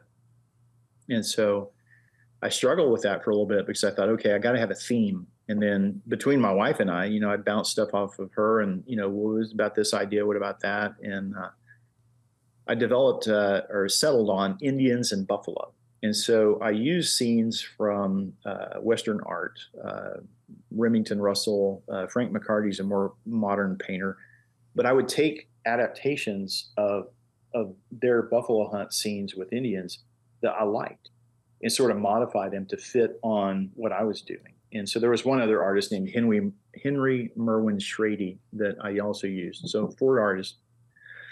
And uh, uh, you know what they say? I mean, you know, good artists borrow, great artists steal. So I just stole their art. I was inspired by yes. the western part of these guys and then adapted their scenes to fit on what I was doing. And so I did the single action that had multi-level uh, raised and relief gold uh, Indian and buffalo scenes on it, uh, sculpted uh, engraving. Uh, I mean, it was like me going, man, this is everything I can do. At, at that point in time, it was like the pinnacle of what I was capable of. I mean, I did everything I knew how to do. And so I got to meet Mike. I delivered the gun in person. And everybody that saw that gun before that, their first thing out of their mouth was wow. Is they would they would look at it and go, wow. And you when you hear that, you think, okay, you know, I, I achieved something as I, I invoked a reaction. People like what they're seeing. But they're not writing the check. Mike is, you know. So I got to see what Mike says. So Mike says, you know, I meet him. He's a really great guy. Uh, love the gun. Wow. And his his wife happened to be walking by. Hey, uh, honey, come here. I want you to meet Weldon. He just he's been engraving guns for me, and he just did this piece. I would like you to look at it. She takes it and she goes, "Wow." Because I had just told Mike, I said, "Man, everybody has said wow," and like it was scripted. She comes in, Wow. wow. And so the worst part of it was I didn't realize how literal he meant make it so nice that you don't want to let it go. And he had later on, I learned that he had done that with a number of uh, people that he had patronized with their art. One person said, I don't want to let that go. And he said, Okay, keep it. And I did not realize that's how literal he was. Had I realized it, I would have said, dude, I don't want to let this go. Hey, it's really done. I'll just keep it. Anyway, it went into his collection. Um, unfortunately, Mike passed away uh, a couple of years after that, and uh, uh, but it is still in his. His wife sold a bunch of his stuff. She kept everything I did, and that gun is still in in her possession. wow. So That's incredible. So that was uh, that was a long answer to your question. Uh, when did I get to become me? And I had the opportunity to become me because my dad uh, encouraging me to do that, and then wanting to. I think in order to get good at anything, we have to try, and that drive comes from within us. Right? You have to want it, and if you want to be good at what you do, you want to be great at what you do. You, don't sit there wanting. You do and you keep doing and you don't quit until uh, until you get better and then you keep trying to get better and i'm i still learn stuff and i'm not as good as i could be i don't think. I if i ever get where i think i'm as good as i'm going to get i ought to quit. Because why? I mean look every time you pick up that chisel you have to make that chisel do what you want it to. And so when you look at my work, what you see is a recording in steel of how good I was that day, right then at that second. Because it doesn't matter all the stuff I've done up to that. The 44 years that I've worked at that make no difference on how that recording looks. It's got to be that recording that's good. You, you understand what I mean? I do. It, it captures, yeah. And so if I'm not on my A game, and if I'm not doing my best, I mean, it's going to suck. I, So I, you- I, to- I- I understand that completely, and you hear that a lot, right? That's the common thing to say. And I say it, a lot of guys in the hot rod industry say it, is that when you stop learning, like it's time to hang it up. Yeah. I think you're a rare exception to that, that like you truly are the best.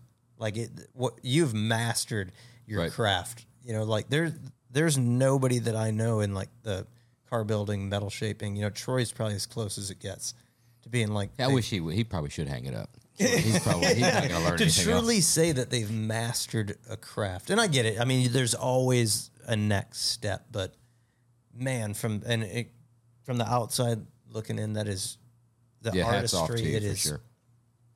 unbelievable. I, I think you're talking to Josh about that. No, no, I would. I, I don't be the speak. polar opposite. I don't speak. He doesn't. He just doesn't say any nice things to me I'd have- whatsoever. I'd have so. told Josh to hang it up years ago for different reasons. Not Okay.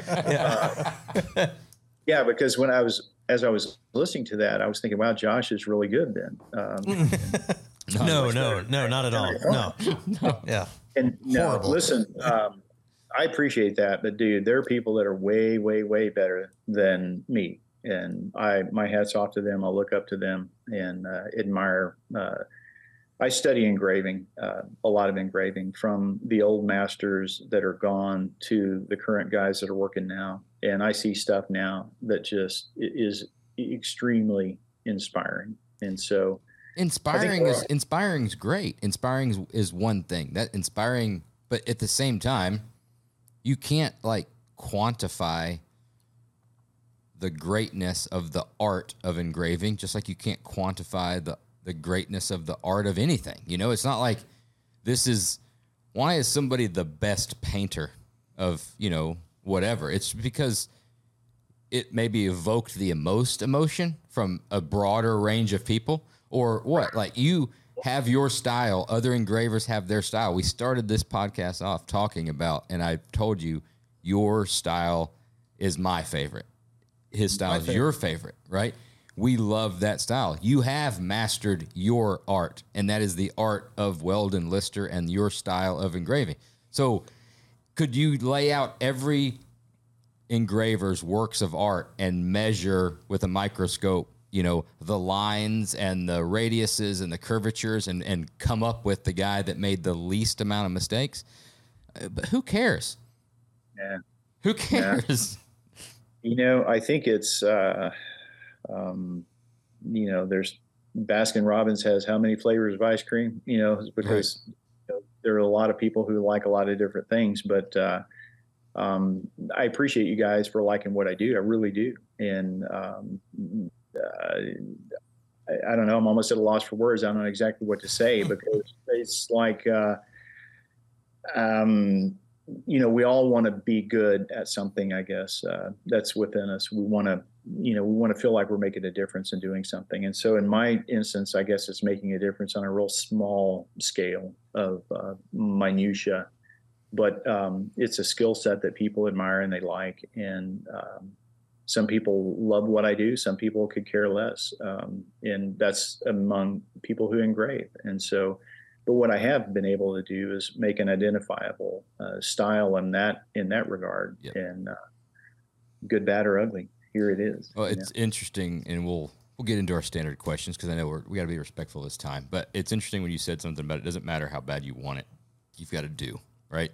And you hear you hear it so many times from great athletes or uh, motivational speakers. You know how I made it, blah blah. I just wanted it more than anybody else. I just I just wanted it more. I just wanted it, and but that want they they worked harder because they wanted it more, right? The the wishing and the wanting doesn't really do anything except it can be your fuel for pushing through those late nights or the 24 hours straight or doing whatever you've got to do. But the wanting in and of itself, it doesn't matter how bad you want it.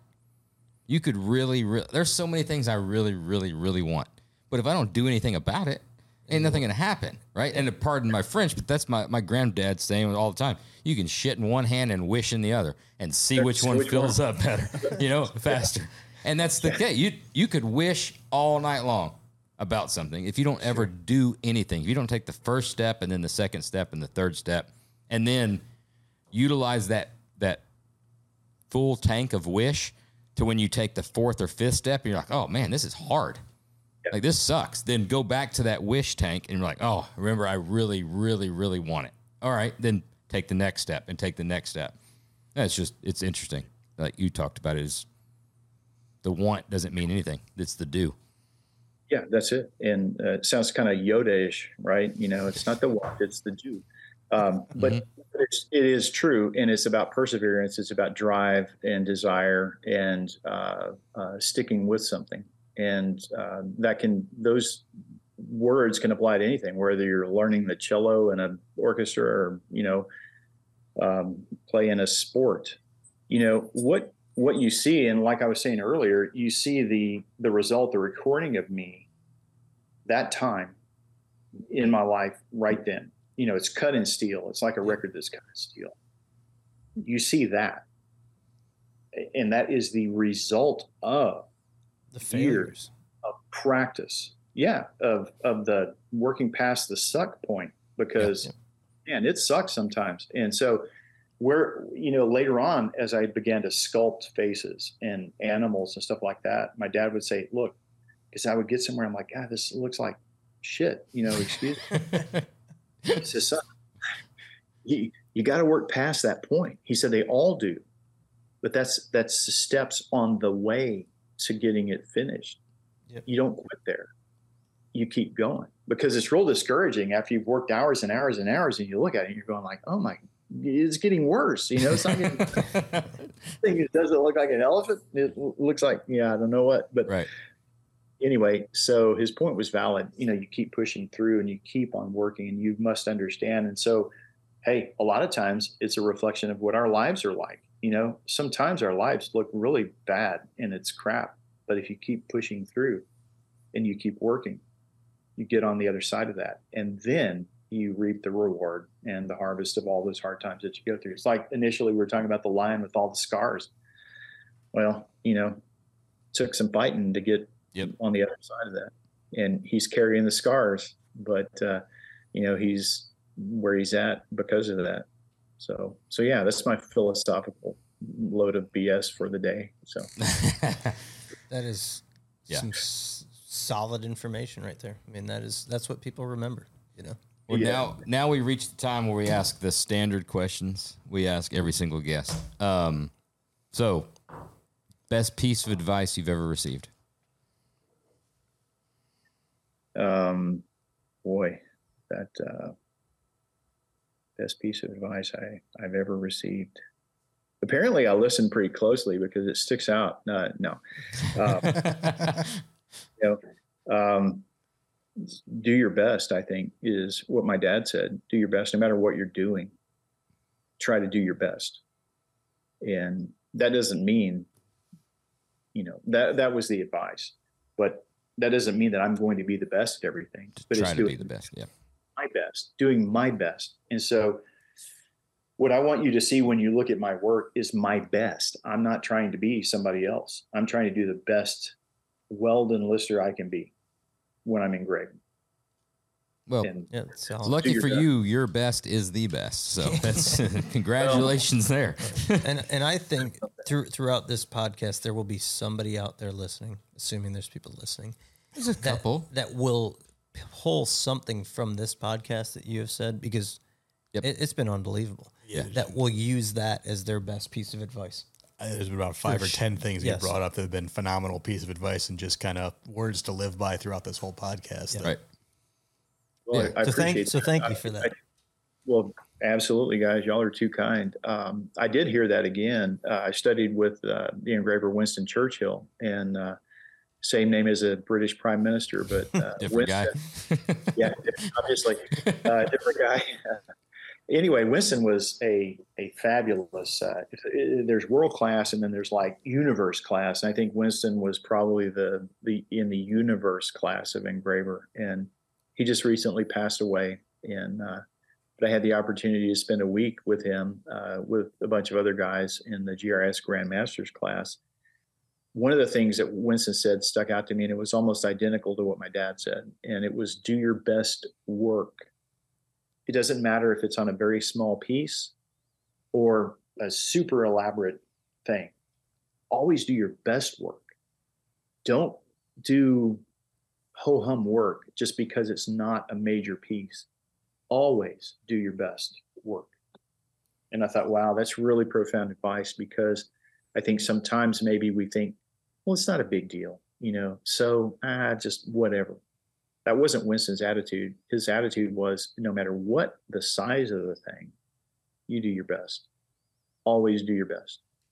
And that I think is advice that we can all live by because it doesn't matter what we're doing if we try to do our best at it. Um, hey, you know, I've had clients tell me, look, I know my piece isn't a big thing. And I stop them. I'm like, yes, it is. It is to me. It may not be a super elaborate thing, but it's just as important to me as your other, you know, bigger projects. So don't worry about that. They're valid. They're important. That's awesome. So do your best work. Uh, next up, best car movie and why? Best car movie. Well, There's, uh, there's no engraving movies, so we've got to pick a car. There's gun right? movies too, but uh, he, he's a car guy. He's, he's, he's made references. Yeah.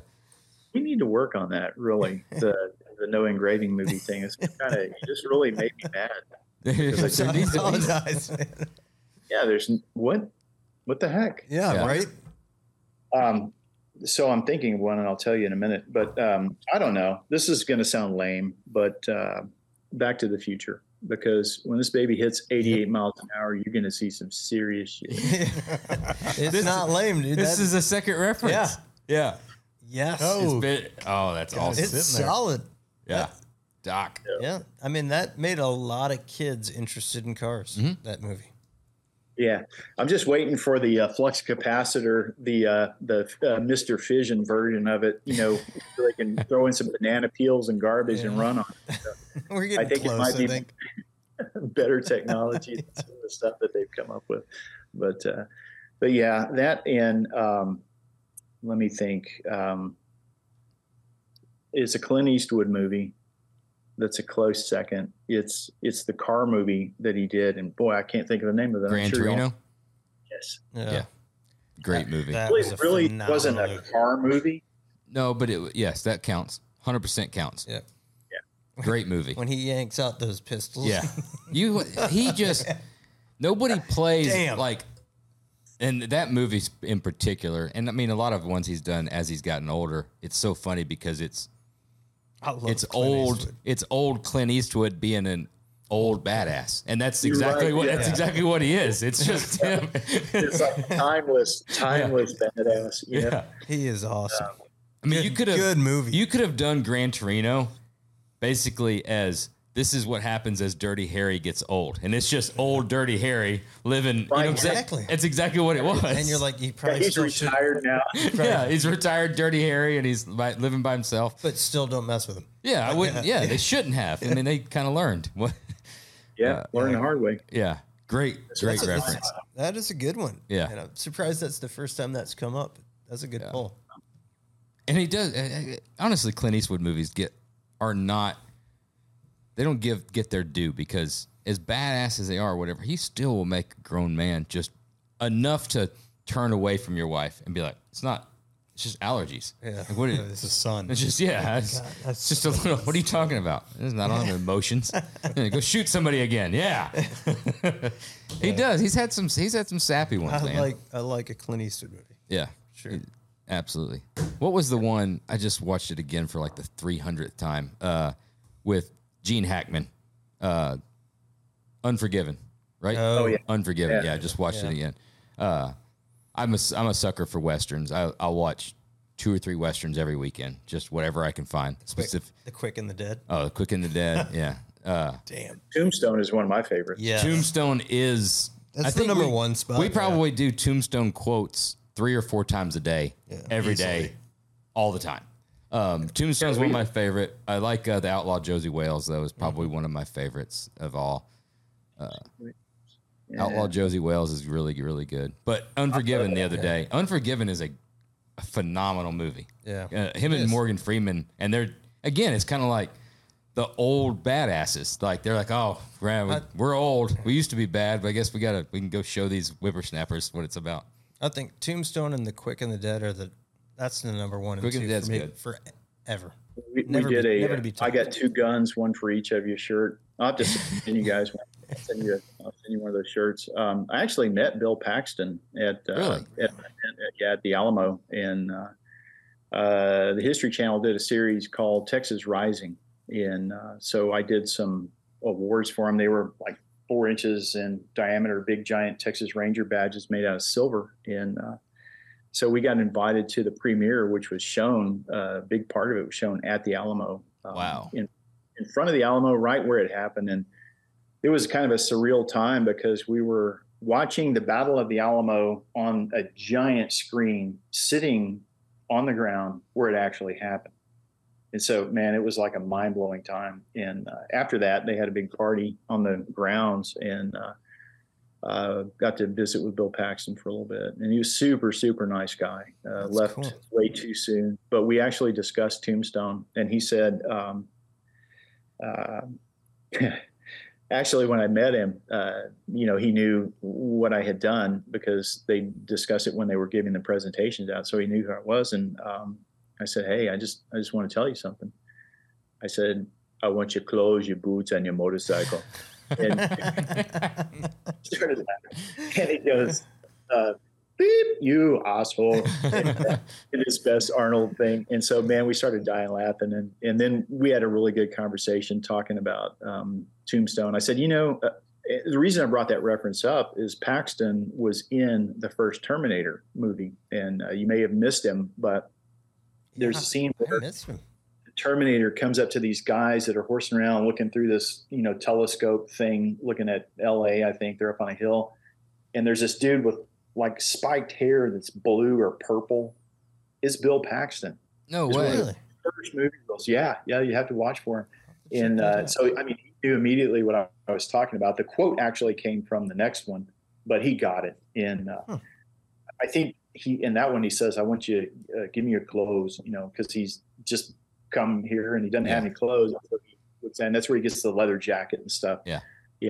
So Paxton is one of those dudes. And uh, so we had a good laugh over that. And then uh, he said, you know, uh, I was just in the studio and Kurt Russell was across the hallway finishing up a movie he's working on. And we were talking about Tombstone the whole time we visited. And he goes, it's both of our favorite movie. And uh, he said, still. And I said, man, I said, you, you saw Kurt? He said, yeah. I said, tell, tell Kurt hi. He said, well, do you know Kurt? I said, no, but tell him Tell hi. hi. Tell- anyway. Kurt Russell's a badass. Tell Dude, him I I- like Yeah. Tell him hi for me. Kurt uh, Russell and Death Proof. Dude, Oh. that, Yeah, that's yeah, a that's a good, good car movie. movie. It's a great Yeah. car movie. Nobody brought that. Big up. Trouble That's a in Little Nova, China. isn't it? Yeah. It's a Nova, Yeah, isn't you're it? Damn right, it's a Nova. That Nova. was a, yeah. it was a good one. So, so you want to get esoteric and talk about car movies? There's a John Wayne movie, believe it or not. I want to say it's Brannigan, and he gets in a Camaro that this guy in a garbage truck like accordions and smashes like the Really? crap.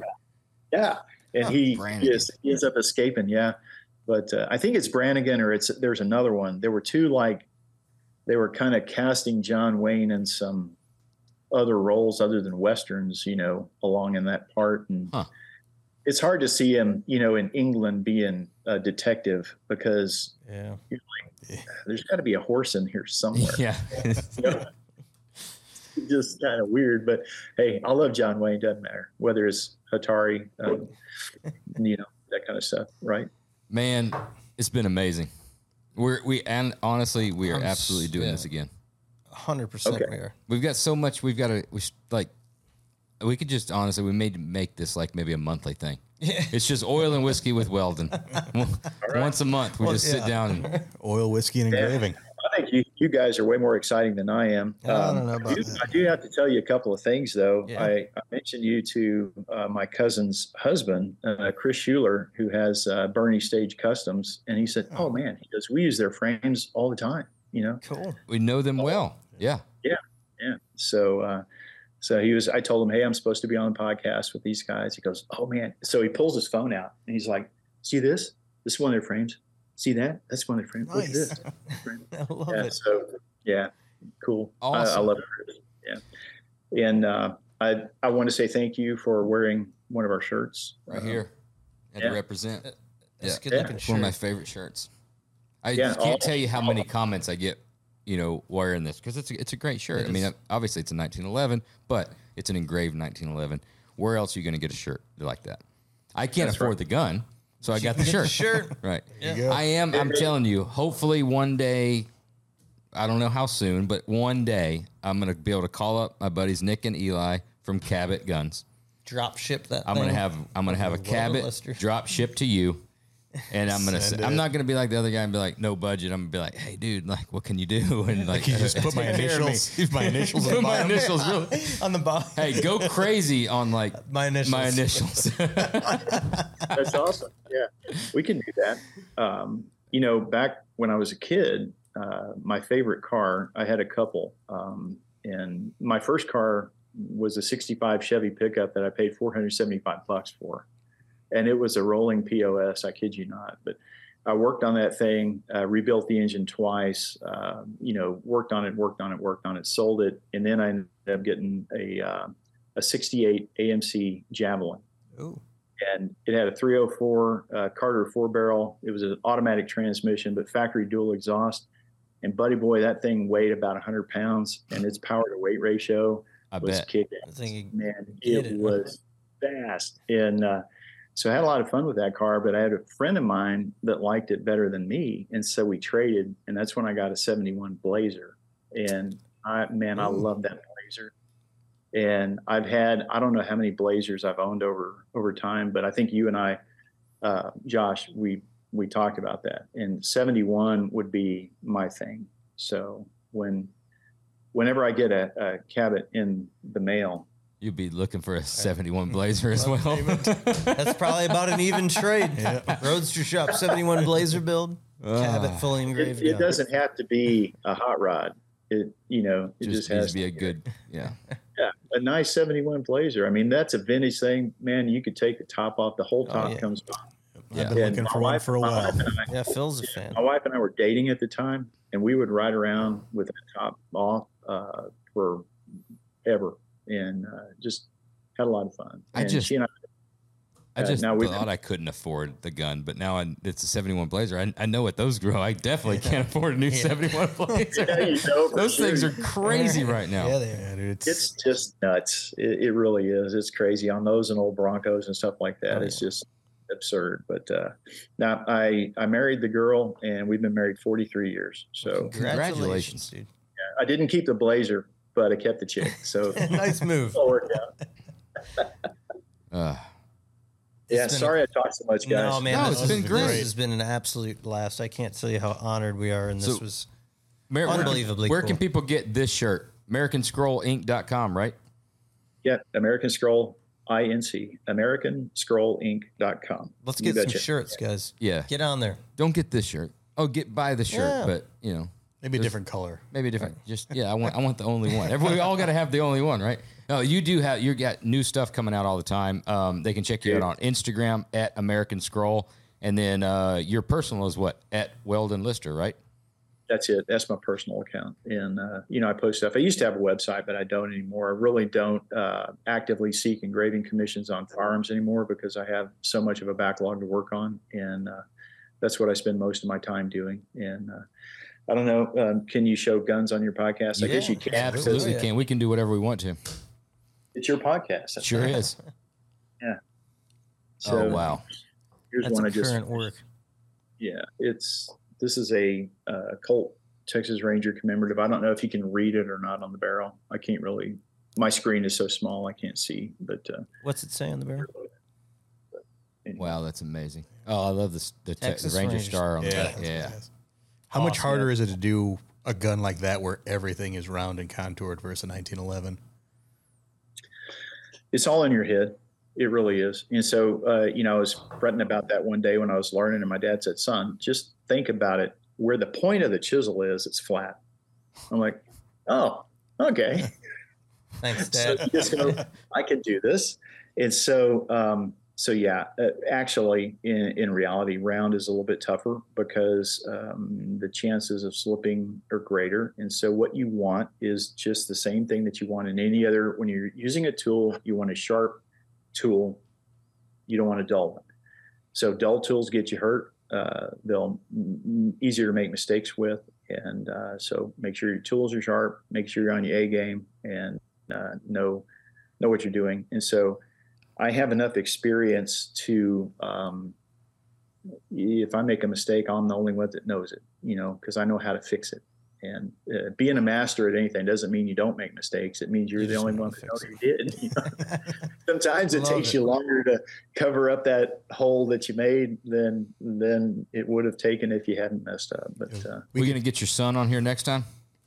Yeah, I think so. I, I really wanted him to be here. And, you know, we had this scheduled and then you guys were out of town. And so we rescheduled. And Yeah. when we did that, I didn't realize um, one of my grandsons plays football on Thursday night and they're at home tonight. And I thought, well, I'm not going to tell you all. Man, I feel really bad now. I'm glad you told we us that at the end versus that. the beginning. Makes me No, feel no, really. no, but anyway, that's why he's not here because Yeah, uh, more important Billy than went- this.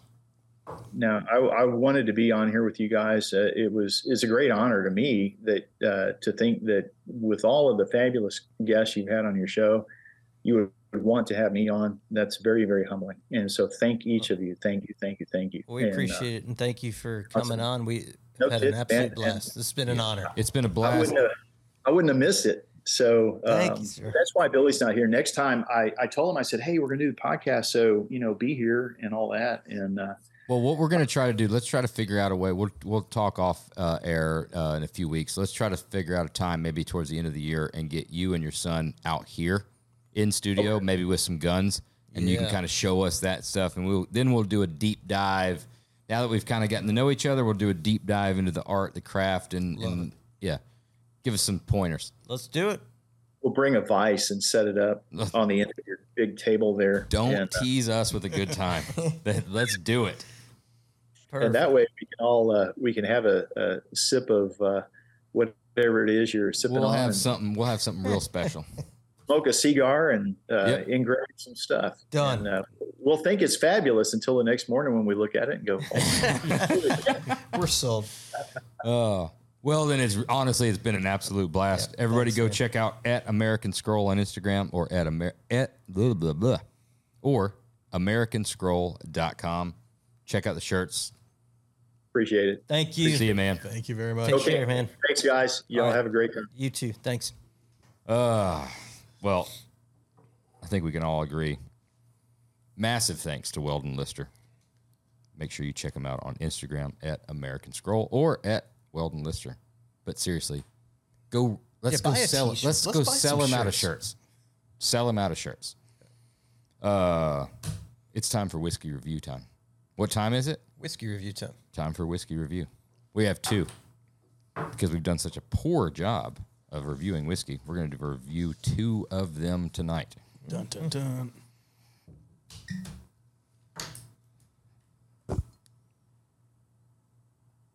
Silence. Somebody break the hmm. silence. Somebody break the silence. So we have doing it. well, You are we've doing it. we've struggled a little bit because we've made our way through just about everything on the shelf. There's very few unopened bottles. But it is bourbon season again. It is so. It's bur- bourbon hunting season is upon us, and it's been crazy lately. fortunately, Phil brought two new bourbons that nobody's tried to the table. Where did these come from? Where were these procured? Liquor store. These were procured at uh, two different liquor stores. Am I driving around one Okay. day? So Old Elk always delivers. So Garfield's Beverage and Liquor uh, Beverage Beverage Warehouse. If you're going to buy them, Garfield's that's where Li- you should get them. Liquor Because there's probably a store pick or something like that. But Garfield's Liquors. Old Elk always solid. Kentucky Ten, I've never heard of it before. So I got duped on it. Uh, Kentucky 10 thought it was a 10 year, says wheated. It was in the special case. It was only 30 $29. I'm gonna I first call- off. I called that though. When, this has nothing to do with the taste we're gonna get to review. It pisses me off when people just put random numbers for no reason because it does that shit where you're like, oh, it's a ten year. Yeah. It's just a, well, that's the entire just- reason they did it. I, yeah, I know. It's but it's fucking stupid. Sons of bitches. Yeah, it's stupid. At, at any rate, I'll say that although the marketing is very deceptive, it's good. Yeah. I, it's it's actually really good. Completely not what I was expecting. No, well, uh, here in the fine print on the back, aged a minimum of two years in new oak. Okay, so it's uh, it's light proof, right? Ninety proof. Um, it's good. I really like that. That's a solid drinker. That's a definite buy it. I don't know where I'd rate it.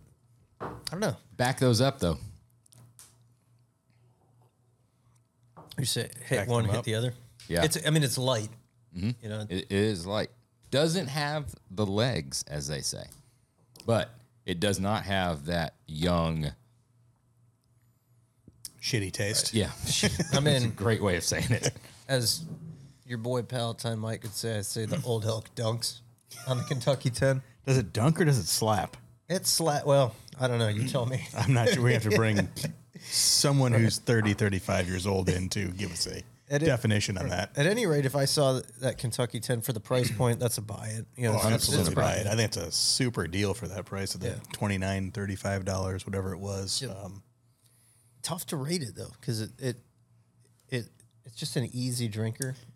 Like a, it's a conversation uh, uh, bourbon. You just kind of like throw that there, hanging out with some. I'd throw it like buddies. a You just- Buffalo Trace. Oh, 100%. Yep. That's Okay. exactly where I was going. That's a Great, drinker smooth, like a drink it. Good call. 100%. And it's a little bit more unique than a buff trace. And Yeah. yeah. Uh, that's a that's a six eight for me. I, I was going six nine. 7 0. So I was excited when I found it and thought it was a 10 year. Good. It's a- that's a it's- nice that's a nice little cluster there. Yeah, it's a it tight really- cluster. Having I've never seen if seen we were to if we were to drink I've it never seen it before either. in full disclosure, had we drunk the drink that by itself tonight, I would have rated higher. probably got 0.2 more. Yeah, but the probably old, would the, have got two the points. old elk fucking crushed it. Oh, the, the sure. old El Hakeem Elijah junk in the face dunked on. Over, over the top, big Yeah. sky hook. Yeah, this is uh, this is Olajuwon on Muggsy Bogues Duncan. So that's just full blown. Yeah, not in my house. Oh, that's Dikembe Mutombo. Yeah, it's Dikembe. Right. it's Okay, Dikembe. that- not in my house. That was not a dunk either. That was That's a that was, a, block. that was a, the finger. hey, roll. he's in the right sport. I mean, doing give him, all right. That's yeah. not bad for me. basketball. right sport, right era. Yes. That's That's- those are two positives, right? that's a three pointer for you. Indeed. Yeah, Slam. that's outside. Yeah, slam dunk, as they say. You know what? Cheers, fellas. Cheers. The old elk. This was another one of uh, Phil's contributions here. Eight year wheated. Wheated. This is this kicks ass. That's The old elk has always fought above its weight class. it has. But we this- we we expressed our gripes with it getting a little too much like the Barrell Bourbon, where they need to change the damn bottle because they've got so many and they're all good. So I'll say that because they've got their uh, you know they're different wheateds, they're cigar blends, they're single barrels, they're everything, and it's the only way you could tell the difference is that one little uh-huh. sticker. You could read. Well, that's what I'm saying. I know. You ha- read it is- That's I- the sticker you I have agree to read. with you. But I I, agree like with you.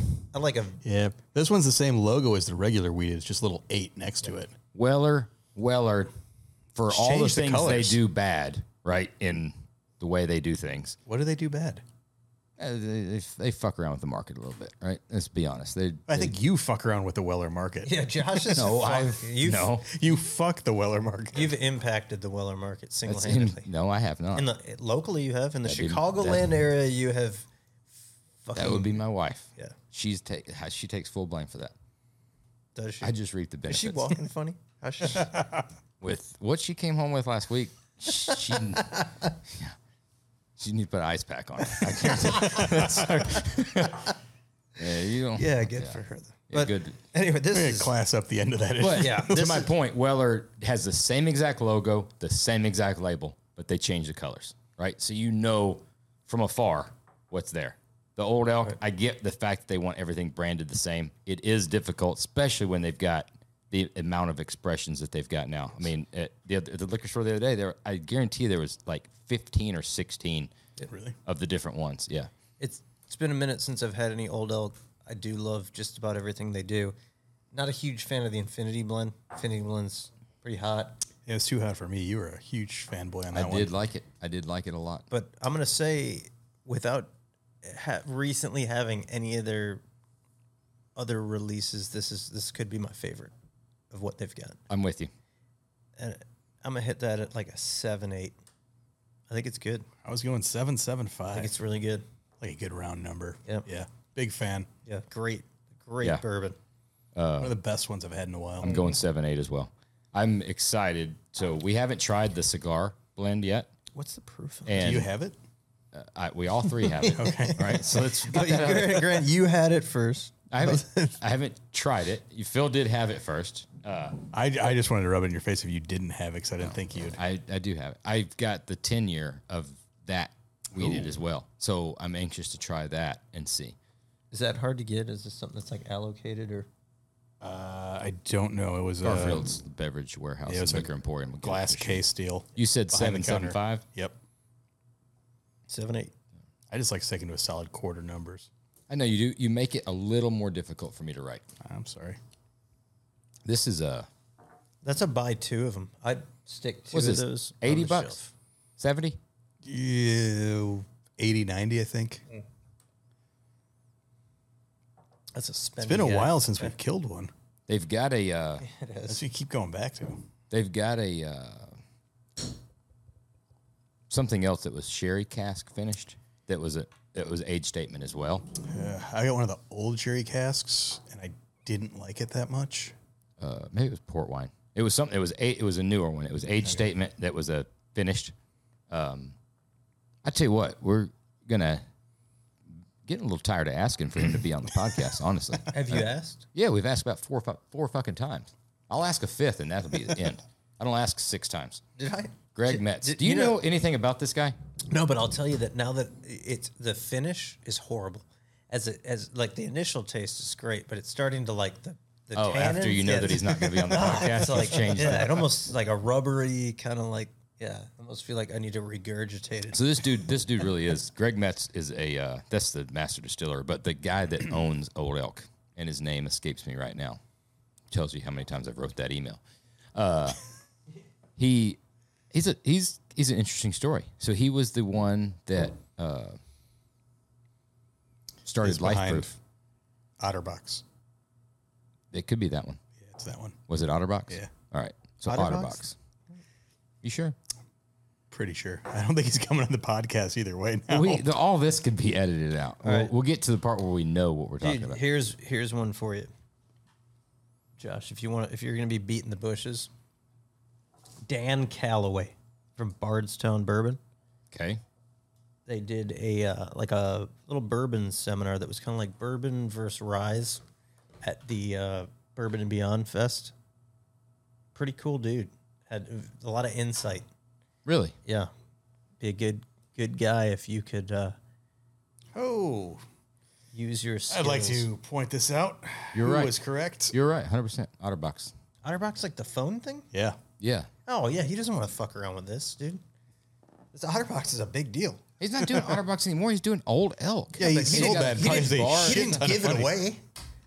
He didn't Like just stop said- doing it. So he because, fucking sold it. He, dude's, but he's got a he's got a great business, Old Elk. He's trying to promote it. I want to I want to talk to him. Floating around the Mediterranean right now. That's not that's, that's untrue. He's a big gun guy too. Google image it then. Curt Richardson images. Okay. There, there he is, Well- right there. Look, he's right there on his fucking farm. Okay. He's got a huge Okay. ranch, great Well, bar then- out there in uh, Then the. Google Curt Richardson yacht. I'm telling you, see what comes up. See what comes up. Let's see. And I could be wrong. He's definitely not coming. No, that's a. Sh- That's yep. not that's not him. These are just yachts. Yeah, those you are- can't just yeah, you can't just these are just yachts. Anyway, thanks for listening to Oil and Whiskey. Who did? All right, so Curt's never coming on. Right. Uh, what was the uh, guy you said from Bardstown? uh, Danny. Let me pull this up. Danny Dan Callaway from Bardstown Bourbon Company, which Bardstown's a newer uh, distillery. I don't know if they distill their own. Yeah, they Bourbon, do. I believe they do. It's there's a, But, there, it's uh, not newer. Very well, is- very yeah, well the spoken dude. He he gave this kind of seminar, kind of explaining, you know, what goes into a rye, what goes into a bourbon. It was enlightening. It was pretty cool. yeah, rye's got more rye than Hence the Obviously. name. corn or wheat. So yeah, if he wants to like He did a thing. He at wants the- to slum it and come down to you know do Oh, we'll, something we'll like reach this. out, We could, yeah. dude. Fuck if first of all, I don't give a fuck who they are. He could be the inventor of life-proof OtterBox, Tesla. I'm honestly, Elon Musk doesn't hold a candle to Weldon Lister. I agree, hundred percent. Elon Musk has how many stories do you think Elon Musk has about hanging out with Hank Jr.? I'll go out on a limb. I I'd would say say, it's zero. zero. What do you think? I could see one or two on junior, none on senior. Yeah, he is. I'm, I, I you know, could he, say you've got with the means. I 100% can see it happening. Hundred percent confidence he has zero Hank Senior stories. Yeah, hundred percent. Back to your point, I bet you there's a greater chance he has Hank Senior stories than he does have Hank Williams Junior stories. But it's the frozen version. I bet you he's hanging out with the cryogenically frozen Hank Senior. You think Hank? I thought only John Wayne was frozen. That's what Denis Leary said. yep.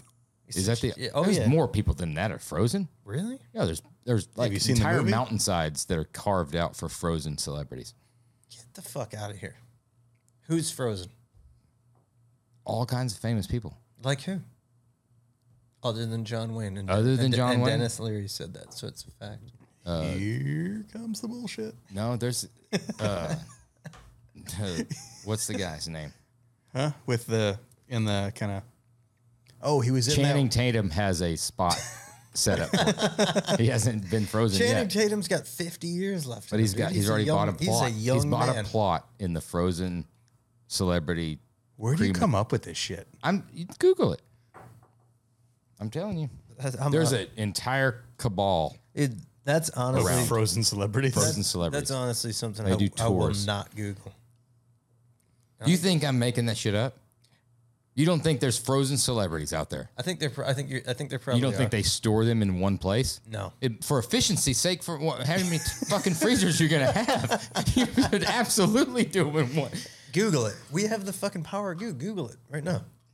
It's only there's, Google it now. Frozen celebrities. we got a direct message the other day from a dude from Australia, and he says it kills me every time that you all say nobody's listening. I by saw now." that. and he's like, "Am I the only one that's listening?" Yes, you are. Shout out to you right now. Yes, it's He's just lit- us four. Hanging. He's he's listening right now. So uh, what am I? so- frozen celebrities. You're the one that brought it up.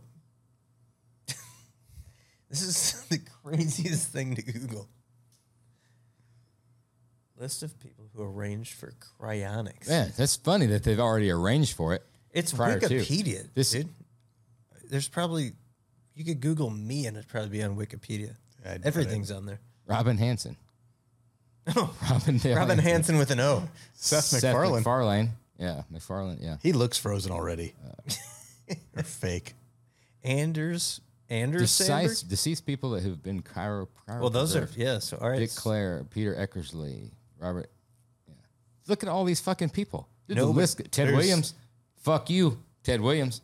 You don't even know nothing about Ted Yeah, he's a do you? baseball player. Yeah, exactly. Remember the Ted Williams baseball card? No. It was I- the it was that was- that, or the Horace Grant. That was the uh, only Yeah, when Honus you were Wagner. when you, Wagner. Right. Horace Grant. we were trading. me and Phil were trading Ken Griffey Jr. rookie cards back Yes, when we were you kids. and the entire country because they made two fucking billion. of right, them. but when And they you weren't were worth shit shut the fuck up. When you were a kid, you were trading Ted Williams cards or Honus So- Wagner, exactly. or, or Horace Grant. Right. Horace Grant. That's what it was. Yeah. yeah, Famous. yeah, he was. I was- He, do you remember Horace Grant had a brother, like a twin brother? Barry Grant.